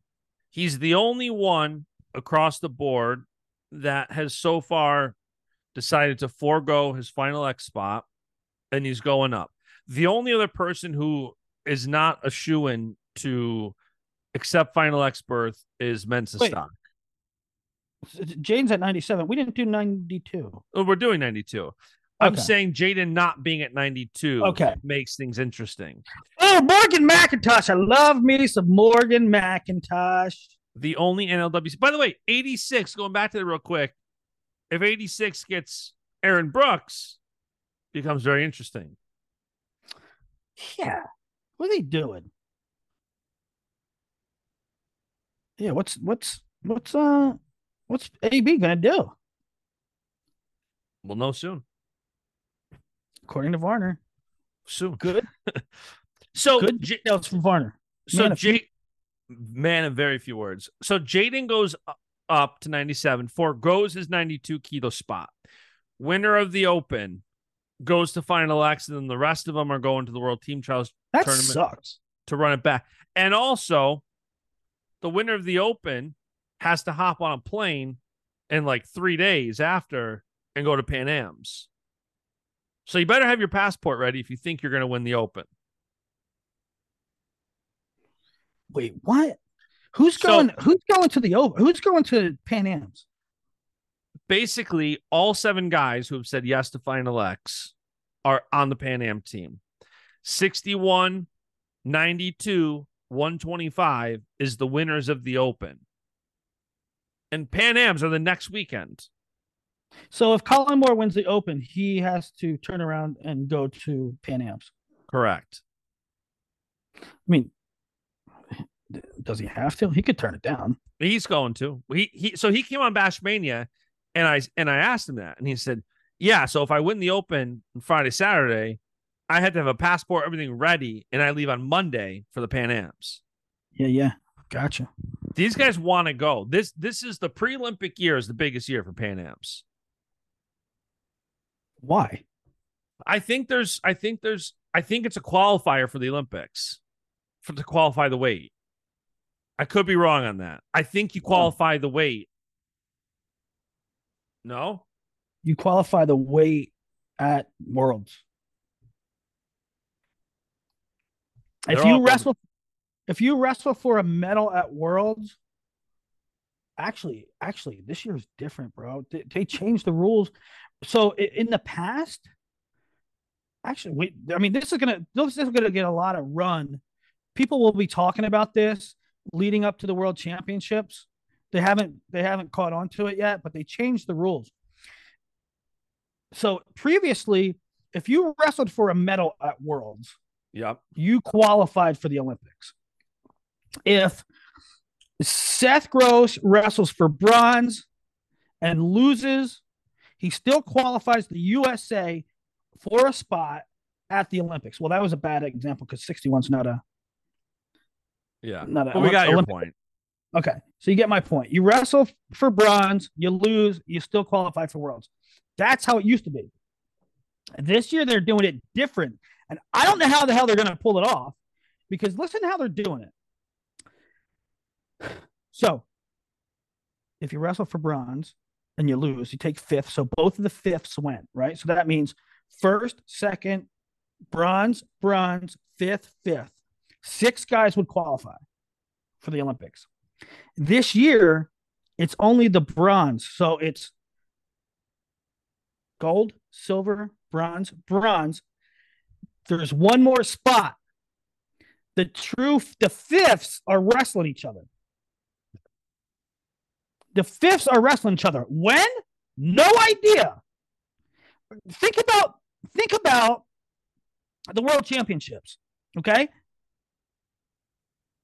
You have the bronze match, then the bronze match, then the medal, then the gold match, right? When the hell are the two bronze losers wrestling? The bronze winners, please wrestle. I'm so sick of two bronze medal winners. I'm so sick of it. Can we just I- get one more match? Well, they're having one more match now. They might as well, right? Uh, I So they're only taking five from Worlds, and the sixth one, the one that they're doing away with, right? Because they used to take six every year. They take six. The one that they're doing away with is going to the last chance qualif- the last chance qualifier. You know the one that Jordan didn't qualify in. Yep. It's going to that, so that both finalists, instead of only the no, I don't know, but Yeah, I think only the winner, I think, went. no, if you had to make the finals. So I think instead of two, they're getting three now. Anyway, it's going to the qualifier. It's going to the last chance. That is a long way of saying. Uh, I don't even know how we got on this topic. We were talking about Pan Am's now. Everybody's going. And I thought Pan Am's was a Okay. qualifier. I guess I was wrong with that. No, it's not. It's not. Now you can you can earn one at Pan Am's, but not till next year's Pan Am's. Got it. Well, 92 kilos is loaded. Trent Hidlay, Tim Dudley, Eric Schultz, Nathan Jackson, Silas Allred, Rocky Elam, Colin Moore, Morgan McIntosh, Nick Stemmet. I mean, you just have a gauntlet here of Jacob Cardenas, Jonathan Aiello. I mean, this weight is loaded. Did you say Rocky? Look at Rockies. Rocky Yeah. being at 92 is nice. Um, This weight is I mean, so I like- interesting. it's really interesting because you got the the younger guys in like uh Cardenas and and Allred and Elam. Even Schultz is only a year out. And Hidlay still in school, but then you got Colin Moore and Morgan McIntosh. Who know, who knows what we're going to get out of McIntosh? And you have like initially, you know, Nate Jackson and Colin Moore have been have been battling. You had Nate Jackson who took a match last year from J'den Cox at Final X. You have Colin Moore who just won back to back ranking series. And then like you said, you you have these outliers, Rocky Elam, Morgan McIntosh. What a field of just Yeah, it's a- random. it's you you get I'm it really from to see what Morgan does. I mean, he was sort of out of the game. I mean, well, he was a was it Green Beret or something? Green Beret. Yeah. Green Beret way greater than Raspberry Beret. uh, I'm going Colin Moore. Yeah, I'm going Colin Moore too. I think he looks so good. I- I'm just I'm really rooting for him. I like Colin. I he's such a great dude. He has a soft space in my heart that he got robbed his final NCAA tournament. And Yeah, yeah. I I think Colin Moore is just firing on all cylinders. He's strong, he's healthy. But Rocky Elam, I love Rocky. I keep telling And- him I- I got to get him on the podcast. Like some of these guys, it- and Rocky in freestyle as well. I, I'm a big I'm a big differentiator of styles. Like I think that Rocky is kind of a, a, a step up in freestyle. I mean, he's damn good in folk, but I really like I really like Rocky in freestyle. And so, you know, you got a handful of, of lead contenders there, I think, with uh Jackson and and Moore Jackson and Moore have to be like the betting favorites, right? Correct, definitely. And I think Moore has won two in a row. Um, Moore won at the Rudis Super Super Match last year, and then I believe he won again. So I, I would say Moore's the one. Nate Jackson is a is a close two, and then you have some of these outliers that are just There should be. I'd like to see like uh maybe maybe this is. I tell Earl to do this. Like give Earl a content idea, or maybe Jason Bryant throws it together. But Earl, this would be a good a good thing for Earl if he would come up with a list of guys that made world teams that never won an NCAA title. Right, like like uh, Gilman. like Moore could do it, Gilman could do it. You know, um, Jamill Kelly won a silver at the Olympics. He never AA'd. That's crazy. I didn't know that. That's crazy. He never AA'd. Yeah, that's wild. But that could be, you know, you That's a good piece of the- content. You could add one to the list here with Colin. So let me ask you this: devoid of a world medalist because J'den left, Colin wins this. He goes right to Final X. Yeah. right? Then they have to have the World Team Trials Challenge tournament to select Yep. his opponent or to to find an opponent. Is there anybody from this field that we're missing? Is there a Daton Fix at this weight? No. Dayton think so. Fix and Cassioppi are the only two that can skip the open and go to the challenge tournament. You can't even. Oh, really? yeah. USA if- Wrestling put out the qualifiers. It, it's those are those were the only two. The rest are either already open or already entered into the open. I would. What if Bo Nickal just showed up in Colorado Springs? No, you can't wrestle. So here's so they actually didn't list the 92 yet when they did the article. But for example, so you have here's who qualifies the 2021 and 2022 world team members. That would both just be J'den. The Bill Farrell highest medalist. I can't remember who won the Bill Farrell. The Pan Am's championship medalist. I think that's J'den. And then you have the top seven at the Open. That's it. They added U twenty three for one. They added a U twenty three for Cassioppi at one twenty five. I'm not sure if there's anybody else at ninety two. They didn't put out the qualifiers, but So basically, we're looking at this same field correct. At- Less at the- one. at the challenge tournament. Gotcha. So no yeah, I chance- think No chance in Bo, huh? no. He's he did get a lot of. He got like fifty thousand likes when he did an April Fool's joke saying he was. He's fighting July eighth. That's his next competition of any sort. And what? Listen, I don't know the weights. This is terrible. What what what weight is he fighting at? I have What no is he clue. weighing? What is he weighing at? I don't know the.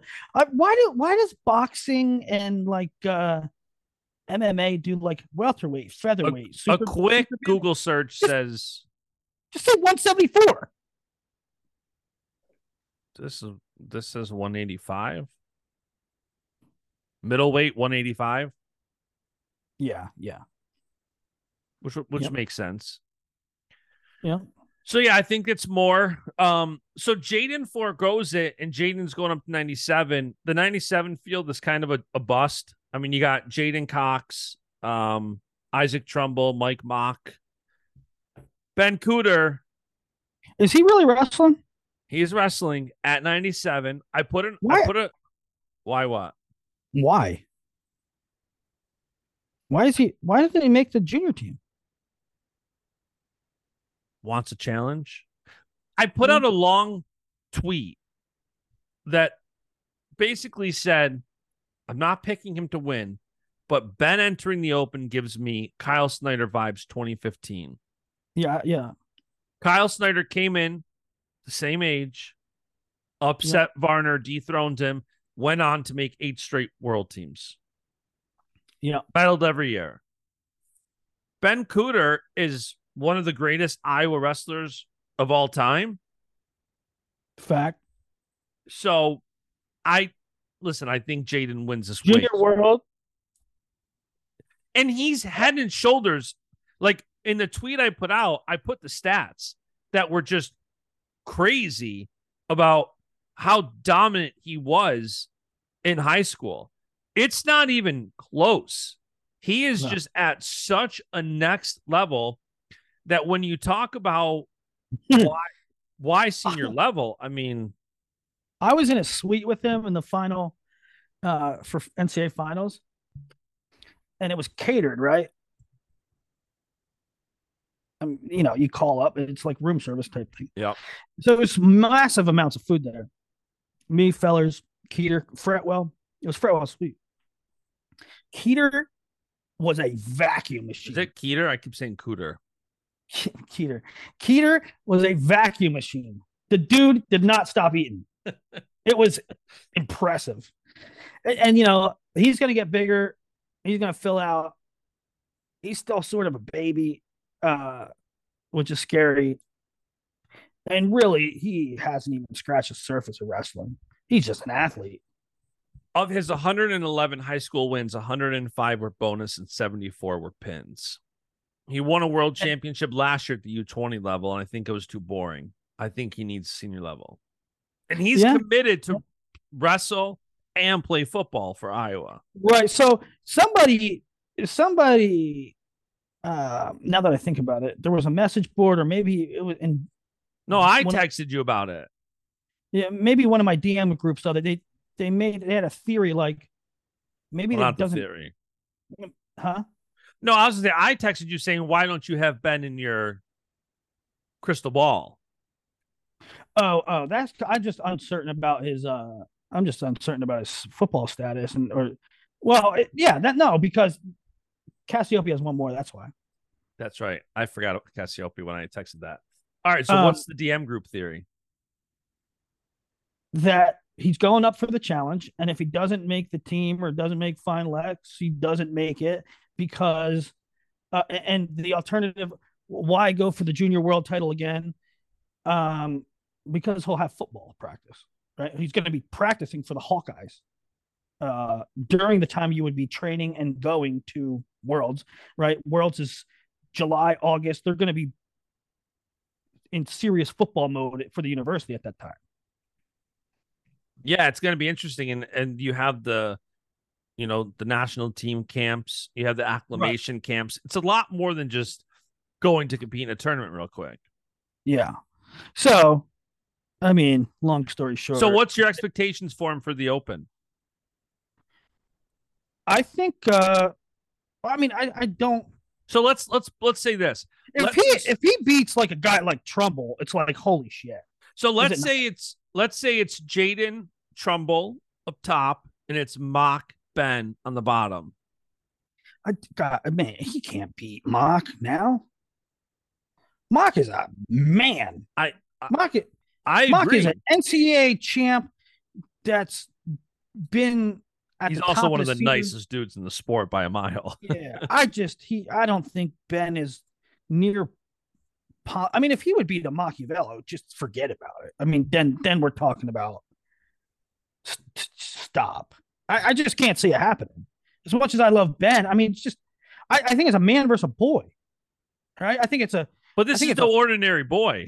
I think it's a full time professional wrestler against like Jim Thorpe as a teenager. Right? And he just he just doesn't do it enough. I don't I don't see that happen. Um, but what that's would, what, what that's what would, we're looking for, right? That's what we're looking for. We're looking for Ben. We're looking for Ben Kueter to see how he how he competes against Macchiavello or Trumbull. Because everybody else in the field, we don't care how he does against. Right? What was your expectation for Snyder in 2015?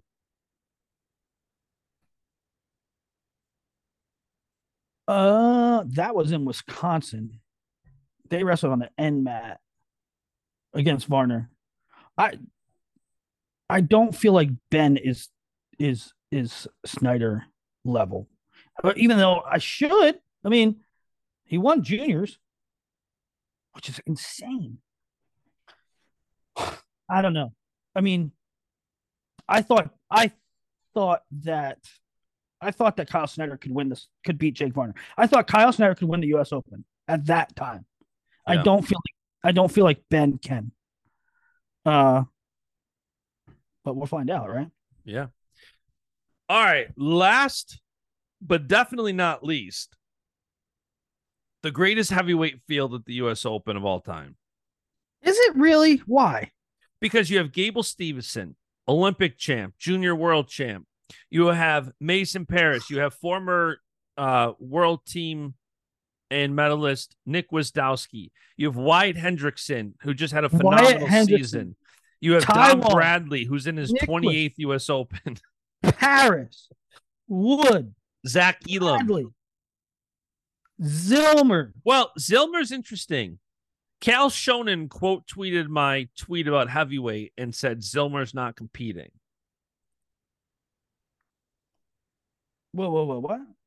Cal Shonen quote tweeted my tweet. What the hell's that? MMA guy, bad guy Inc. Oh, Chael Sonnen. Yeah. Yeah, it was a Shonen, whatever. Cal So he he tweeted that Zillmer is not competing.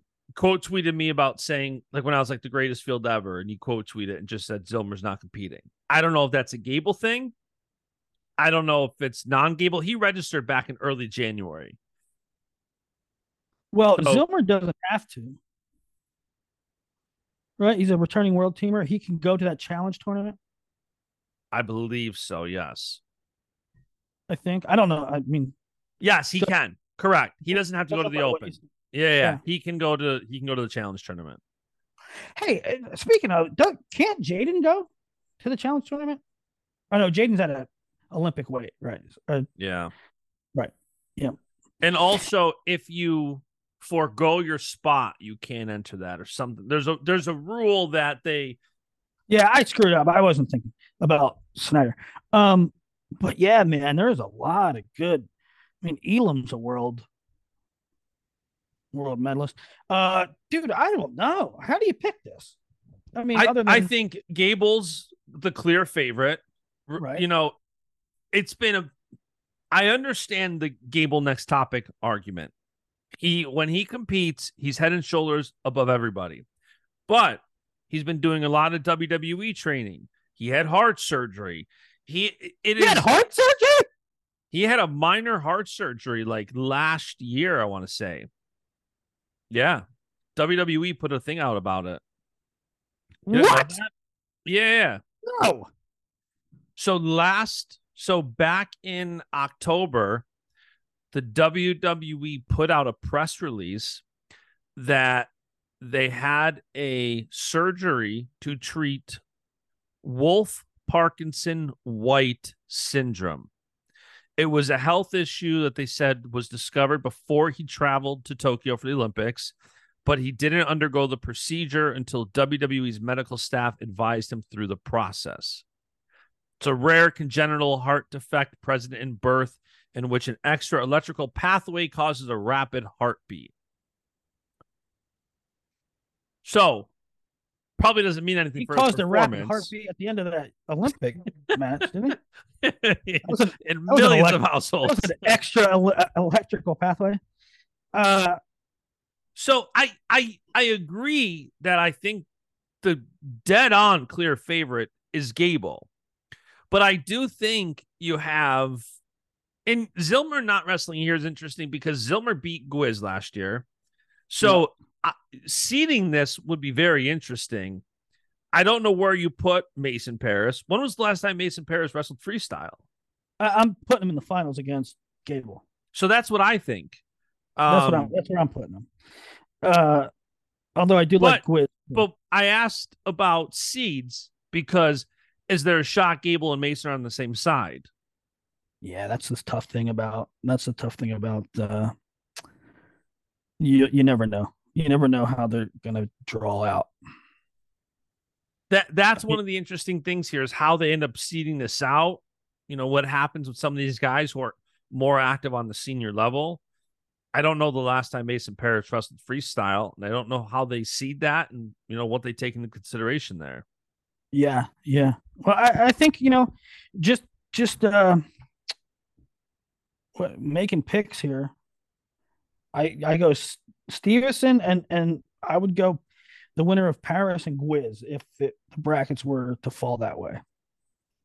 I agree. I, I think that's the, but it, it is going to be fun to have the likes of Zach Elam, Wyatt Dude, Hendrickson, to have them in here is going to be fun. You see who's registered here? Dan Erickson. Dan Erickson was an Iowa All American in like 1928. Like, not really, but like 2010 or something. He Like, he doesn't. Re- he he wrestles a lot. Dan Erickson? He wrestled. Let me pull this up. Yeah, because the name sounds familiar. He beat Jordan Wood What? 4-0. He's my age. Sorry, not Jordan Wood. He I'm I'm looking back at results. He won last year. He beat I don't know who the hell this is. Not Jordan Wood. Um he wrestled last November. He wrestled last May. Dude just likes to wrestle. That's awesome. I just, I don't know. I missed him. with the All American Wrestling Club. I missed him in previous recent tournaments. That's- he popped out when I saw he registered. I was like, what? That dude, let's see. I mean, it was Dan Erickson, Iowa wrestling. I mean, You can even you can even look him up on he predates WrestleStats existence. he wrestled in 2005 to March 2010. He graduated 13 years ago. Yeah. You know they're old mean- if they predate WrestleStat. I mean, when did Jordan Burroughs graduate? That's what I was just googling. That I think Yeah. 2011. Yeah, he's older than Jordan Burroughs. Jordan's 34. He'll be 35 this year. Jordan will turn 35 one month after Final X. What do you think Jordan's going to do? Do you think Jordan's going to be like? Why doesn't Jordan? Somebody should recruit him to be like you know like Michael Strahan. I Like on think any- I I think he will. I think he'll do a mix of I think we haven't seen anything like Jordan post wrestling. I think we'll see him do motivational speaking. I think we'll see him on talk shows. I think we'll see him commentate. I think we see him on TV. Why? Why is he not like Good Morning America or something? I oh, mean, oh, I think he will be. He has the personality, the charisma. The, he has it all. yeah, yeah. Go mainstream. I think he will. I don't think wrestling's ever had somebody like him retire before,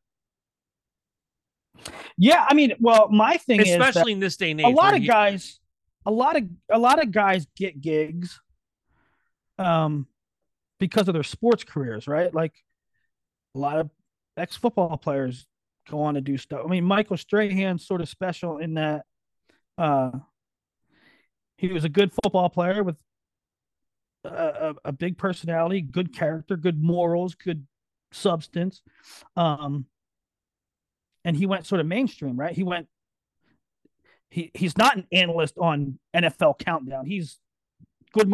I don't know what he. I don't know what he is, but he's major talk Well, show, right? I think crazy. Jordan, Jordan beyond sports, just has the skill set to do that. Yeah. And there's a lot of athletes that get they get a crazy payday. Like look, look Brady, for example. He's getting like $37 million a year for a decade to commentate. Nobody has any damn clue how Brady is on a microphone. That, that's my point. Nobody has a clue. Jordan has. Jordan has been in front of a spotlight. He's done wrestling broadcasts. He's done public public speaking. He's been on like a Rogan, right? Uh, he's done the Olympic stuff. You can tell that he can do a show. yeah. Yeah, he's very good. It I I think he'll he'll be super mainstream. I do. He he's got the total Why package. you? Why Yeah. you? So yeah, that that's the U.S. Open men's freestyle. Maybe we'll do a separate show with some other stuff. Women's freestyle, seventy six kilos is going to be bananas. Bananas. But you could see it coming too. A couple years ago, I was like, wow. Uh, Kennedy Blades, healthy, wins the senior world championships this year. crazy. I don't. Adeline Gray had twins nine months ago. I don't know. You know, she's a savage for even entering this freaking tournament. And the fact that you have so much young talent here Yeah. is like it's just bananas. That that weight is is going to be crazy. I think Kennedy wins it though. Well, let's admit. 72. She's at final X. She's not going to I- the open. Oh yeah, that's right. I saw your uh I saw your tweet and it just made me laugh. Which one? The one that said uh Elor makes her first world team of the year. I'm like it doesn't get said about anybody else. It's like No. it's like very matter of factly stated, but it like I went like yeah, normal human beings don't make multiple. And this is after a year that she became the first ever to win all three. She won three That's world just- championships last year, and she's trying to do it again, and she can. It's just stupid. It's just Who's going to stop her? It's just stupid. What the the the question will be if she goes up or down for the Olympics. I think she goes down if she can.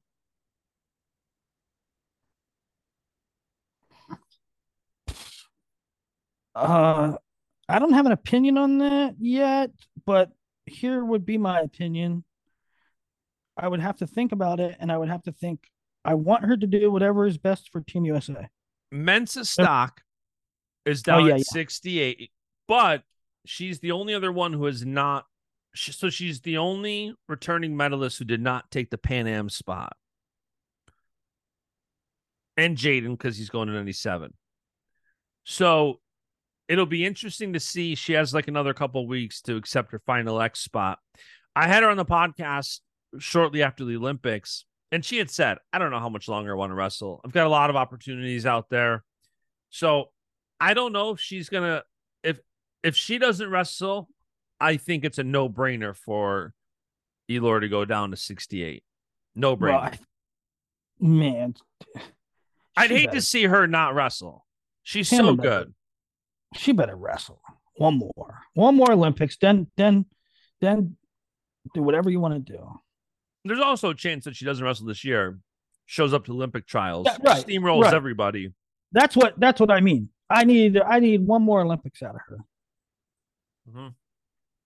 I agree. She's Just an awesome human. Awesome an human. awesome human being. Yeah. All right, Willie, that that's the open. Any other uh tidbits? Any other commitments? No, there's uh you know, we've been doing this show probably for an hour, hour and a half, and that's that's one thing that has gotten me sidetracked too, is that uh um I I- there there were a couple days, the past couple weeks, there were a couple instances where I couldn't get things done because people were calling me about the the and I'm calling people about the Oklahoma stuff.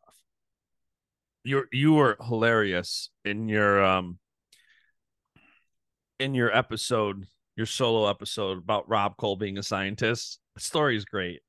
Rob is a mad scientist.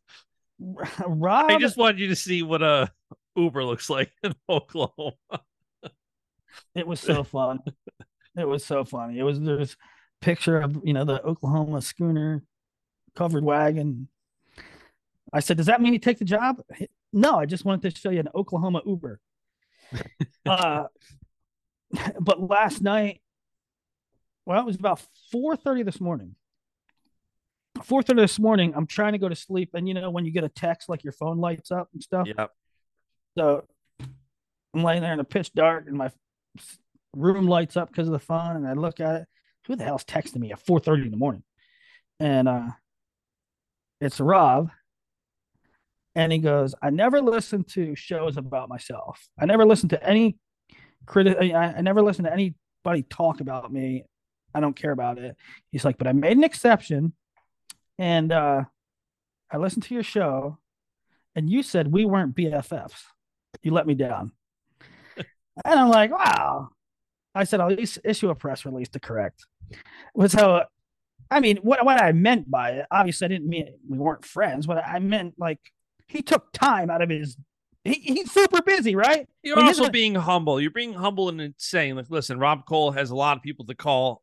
I'm not Right, top yeah. on his list. That that's, That's, that's what I meant, right? I mean, I was just appreciative that he took time at getting all kinds of calls and just sort of nudging me, you know. Uh, was- one little piece of transfer portal news that did come out, I think yesterday. Minnesota Troy Spratley entered the portal Yeah. 125. Hey, what the hell is going on? There's a lot of fake news lately, isn't there? Like somebody told me, I don't know, somebody told me that Nomad like tweeted something at noon or something. I mean, nothing happened today, did it? Nobody committed today, did they? Other than other Um, than Caleb Smith. Caleb Smith. Uh, I think Nomad tweeted sounds like a big trans big time transfer announcing today. So then he tweeted an hour ago about Caleb Smith. So it's probably just that. oh, it was that one, I guess. Okay. Yeah. Yeah, it had to just be that. Yeah, Van Dee will go. They got that freshman from Erie, Van Dee, so he'll go 33 now. He was going to try to make 25 for a year, but Who's getting the Uh, Oklahoma job? Uh my sources told me uh a couple uh, two sources tell me a couple hours ago probably right before we jumped on here that nickerson they didn't specify if he didn't get offered the job or if he got offered and turned it down but it's not nickerson. It's not nickerson. So search continues That'd be hard for Nickerson to take that job after Alirez's performance and story about staying home and trusting in Nickerson and Steve that's what somebody- and- somebody said to me when there's all this smoke going around today that Nickerson, Nickerson, Nickerson. They said, imagine if Nickerson went and he had the stat, he has the the roster he does now, plus he could maybe bring Pullen and bring Alirez. I said Alirez just did a worldwide media tour saying you can win at home. He ain't Right. leaving now. Do you feel like this last point, and then we'll go? I got to order some uh some dinner. Do you think this has so far been? A, I know it's early in the offseason, but been a quiet coaching carousel? Yeah, super quiet. It's one job. It seems One quiet, right? Mm-hmm. I know it's early still. It's only mid-April, but I feel like it's kind of quiet. Yeah, and I don't think I don't I don't foresee anything else popping off or opening up because uh well, I mean, what jobs what jobs you know, if they're going to get rid of a guy, it happens between the day NCAA ends and 2 weeks after that. It's just historically. And that was also like I remember last year seeing articles about you might have even done a video on it about him being on a hot seat and was he on the hot seat? Like there's not too There many was a lot of yeah, there was a lot of juice last year at the time that I mean, I was getting calls Rosselli Rosselli's fired. Rosselli's getting fired. Rosselli's getting fired, book it. And then it happened this year. Rosselli Yeah. fired. They got he fired, got fired at NCAAs. No, he didn't. Uh so, you know, Yeah, it definitely feels quiet this year. There's not too much circulating out there. yeah, yeah. I wish I wish there was.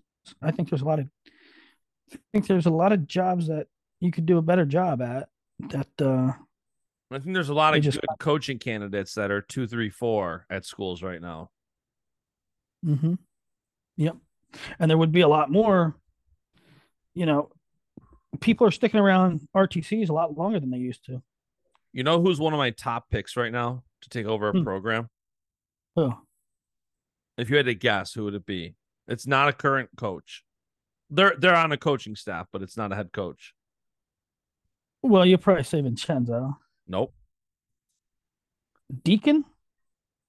Eric Thompson.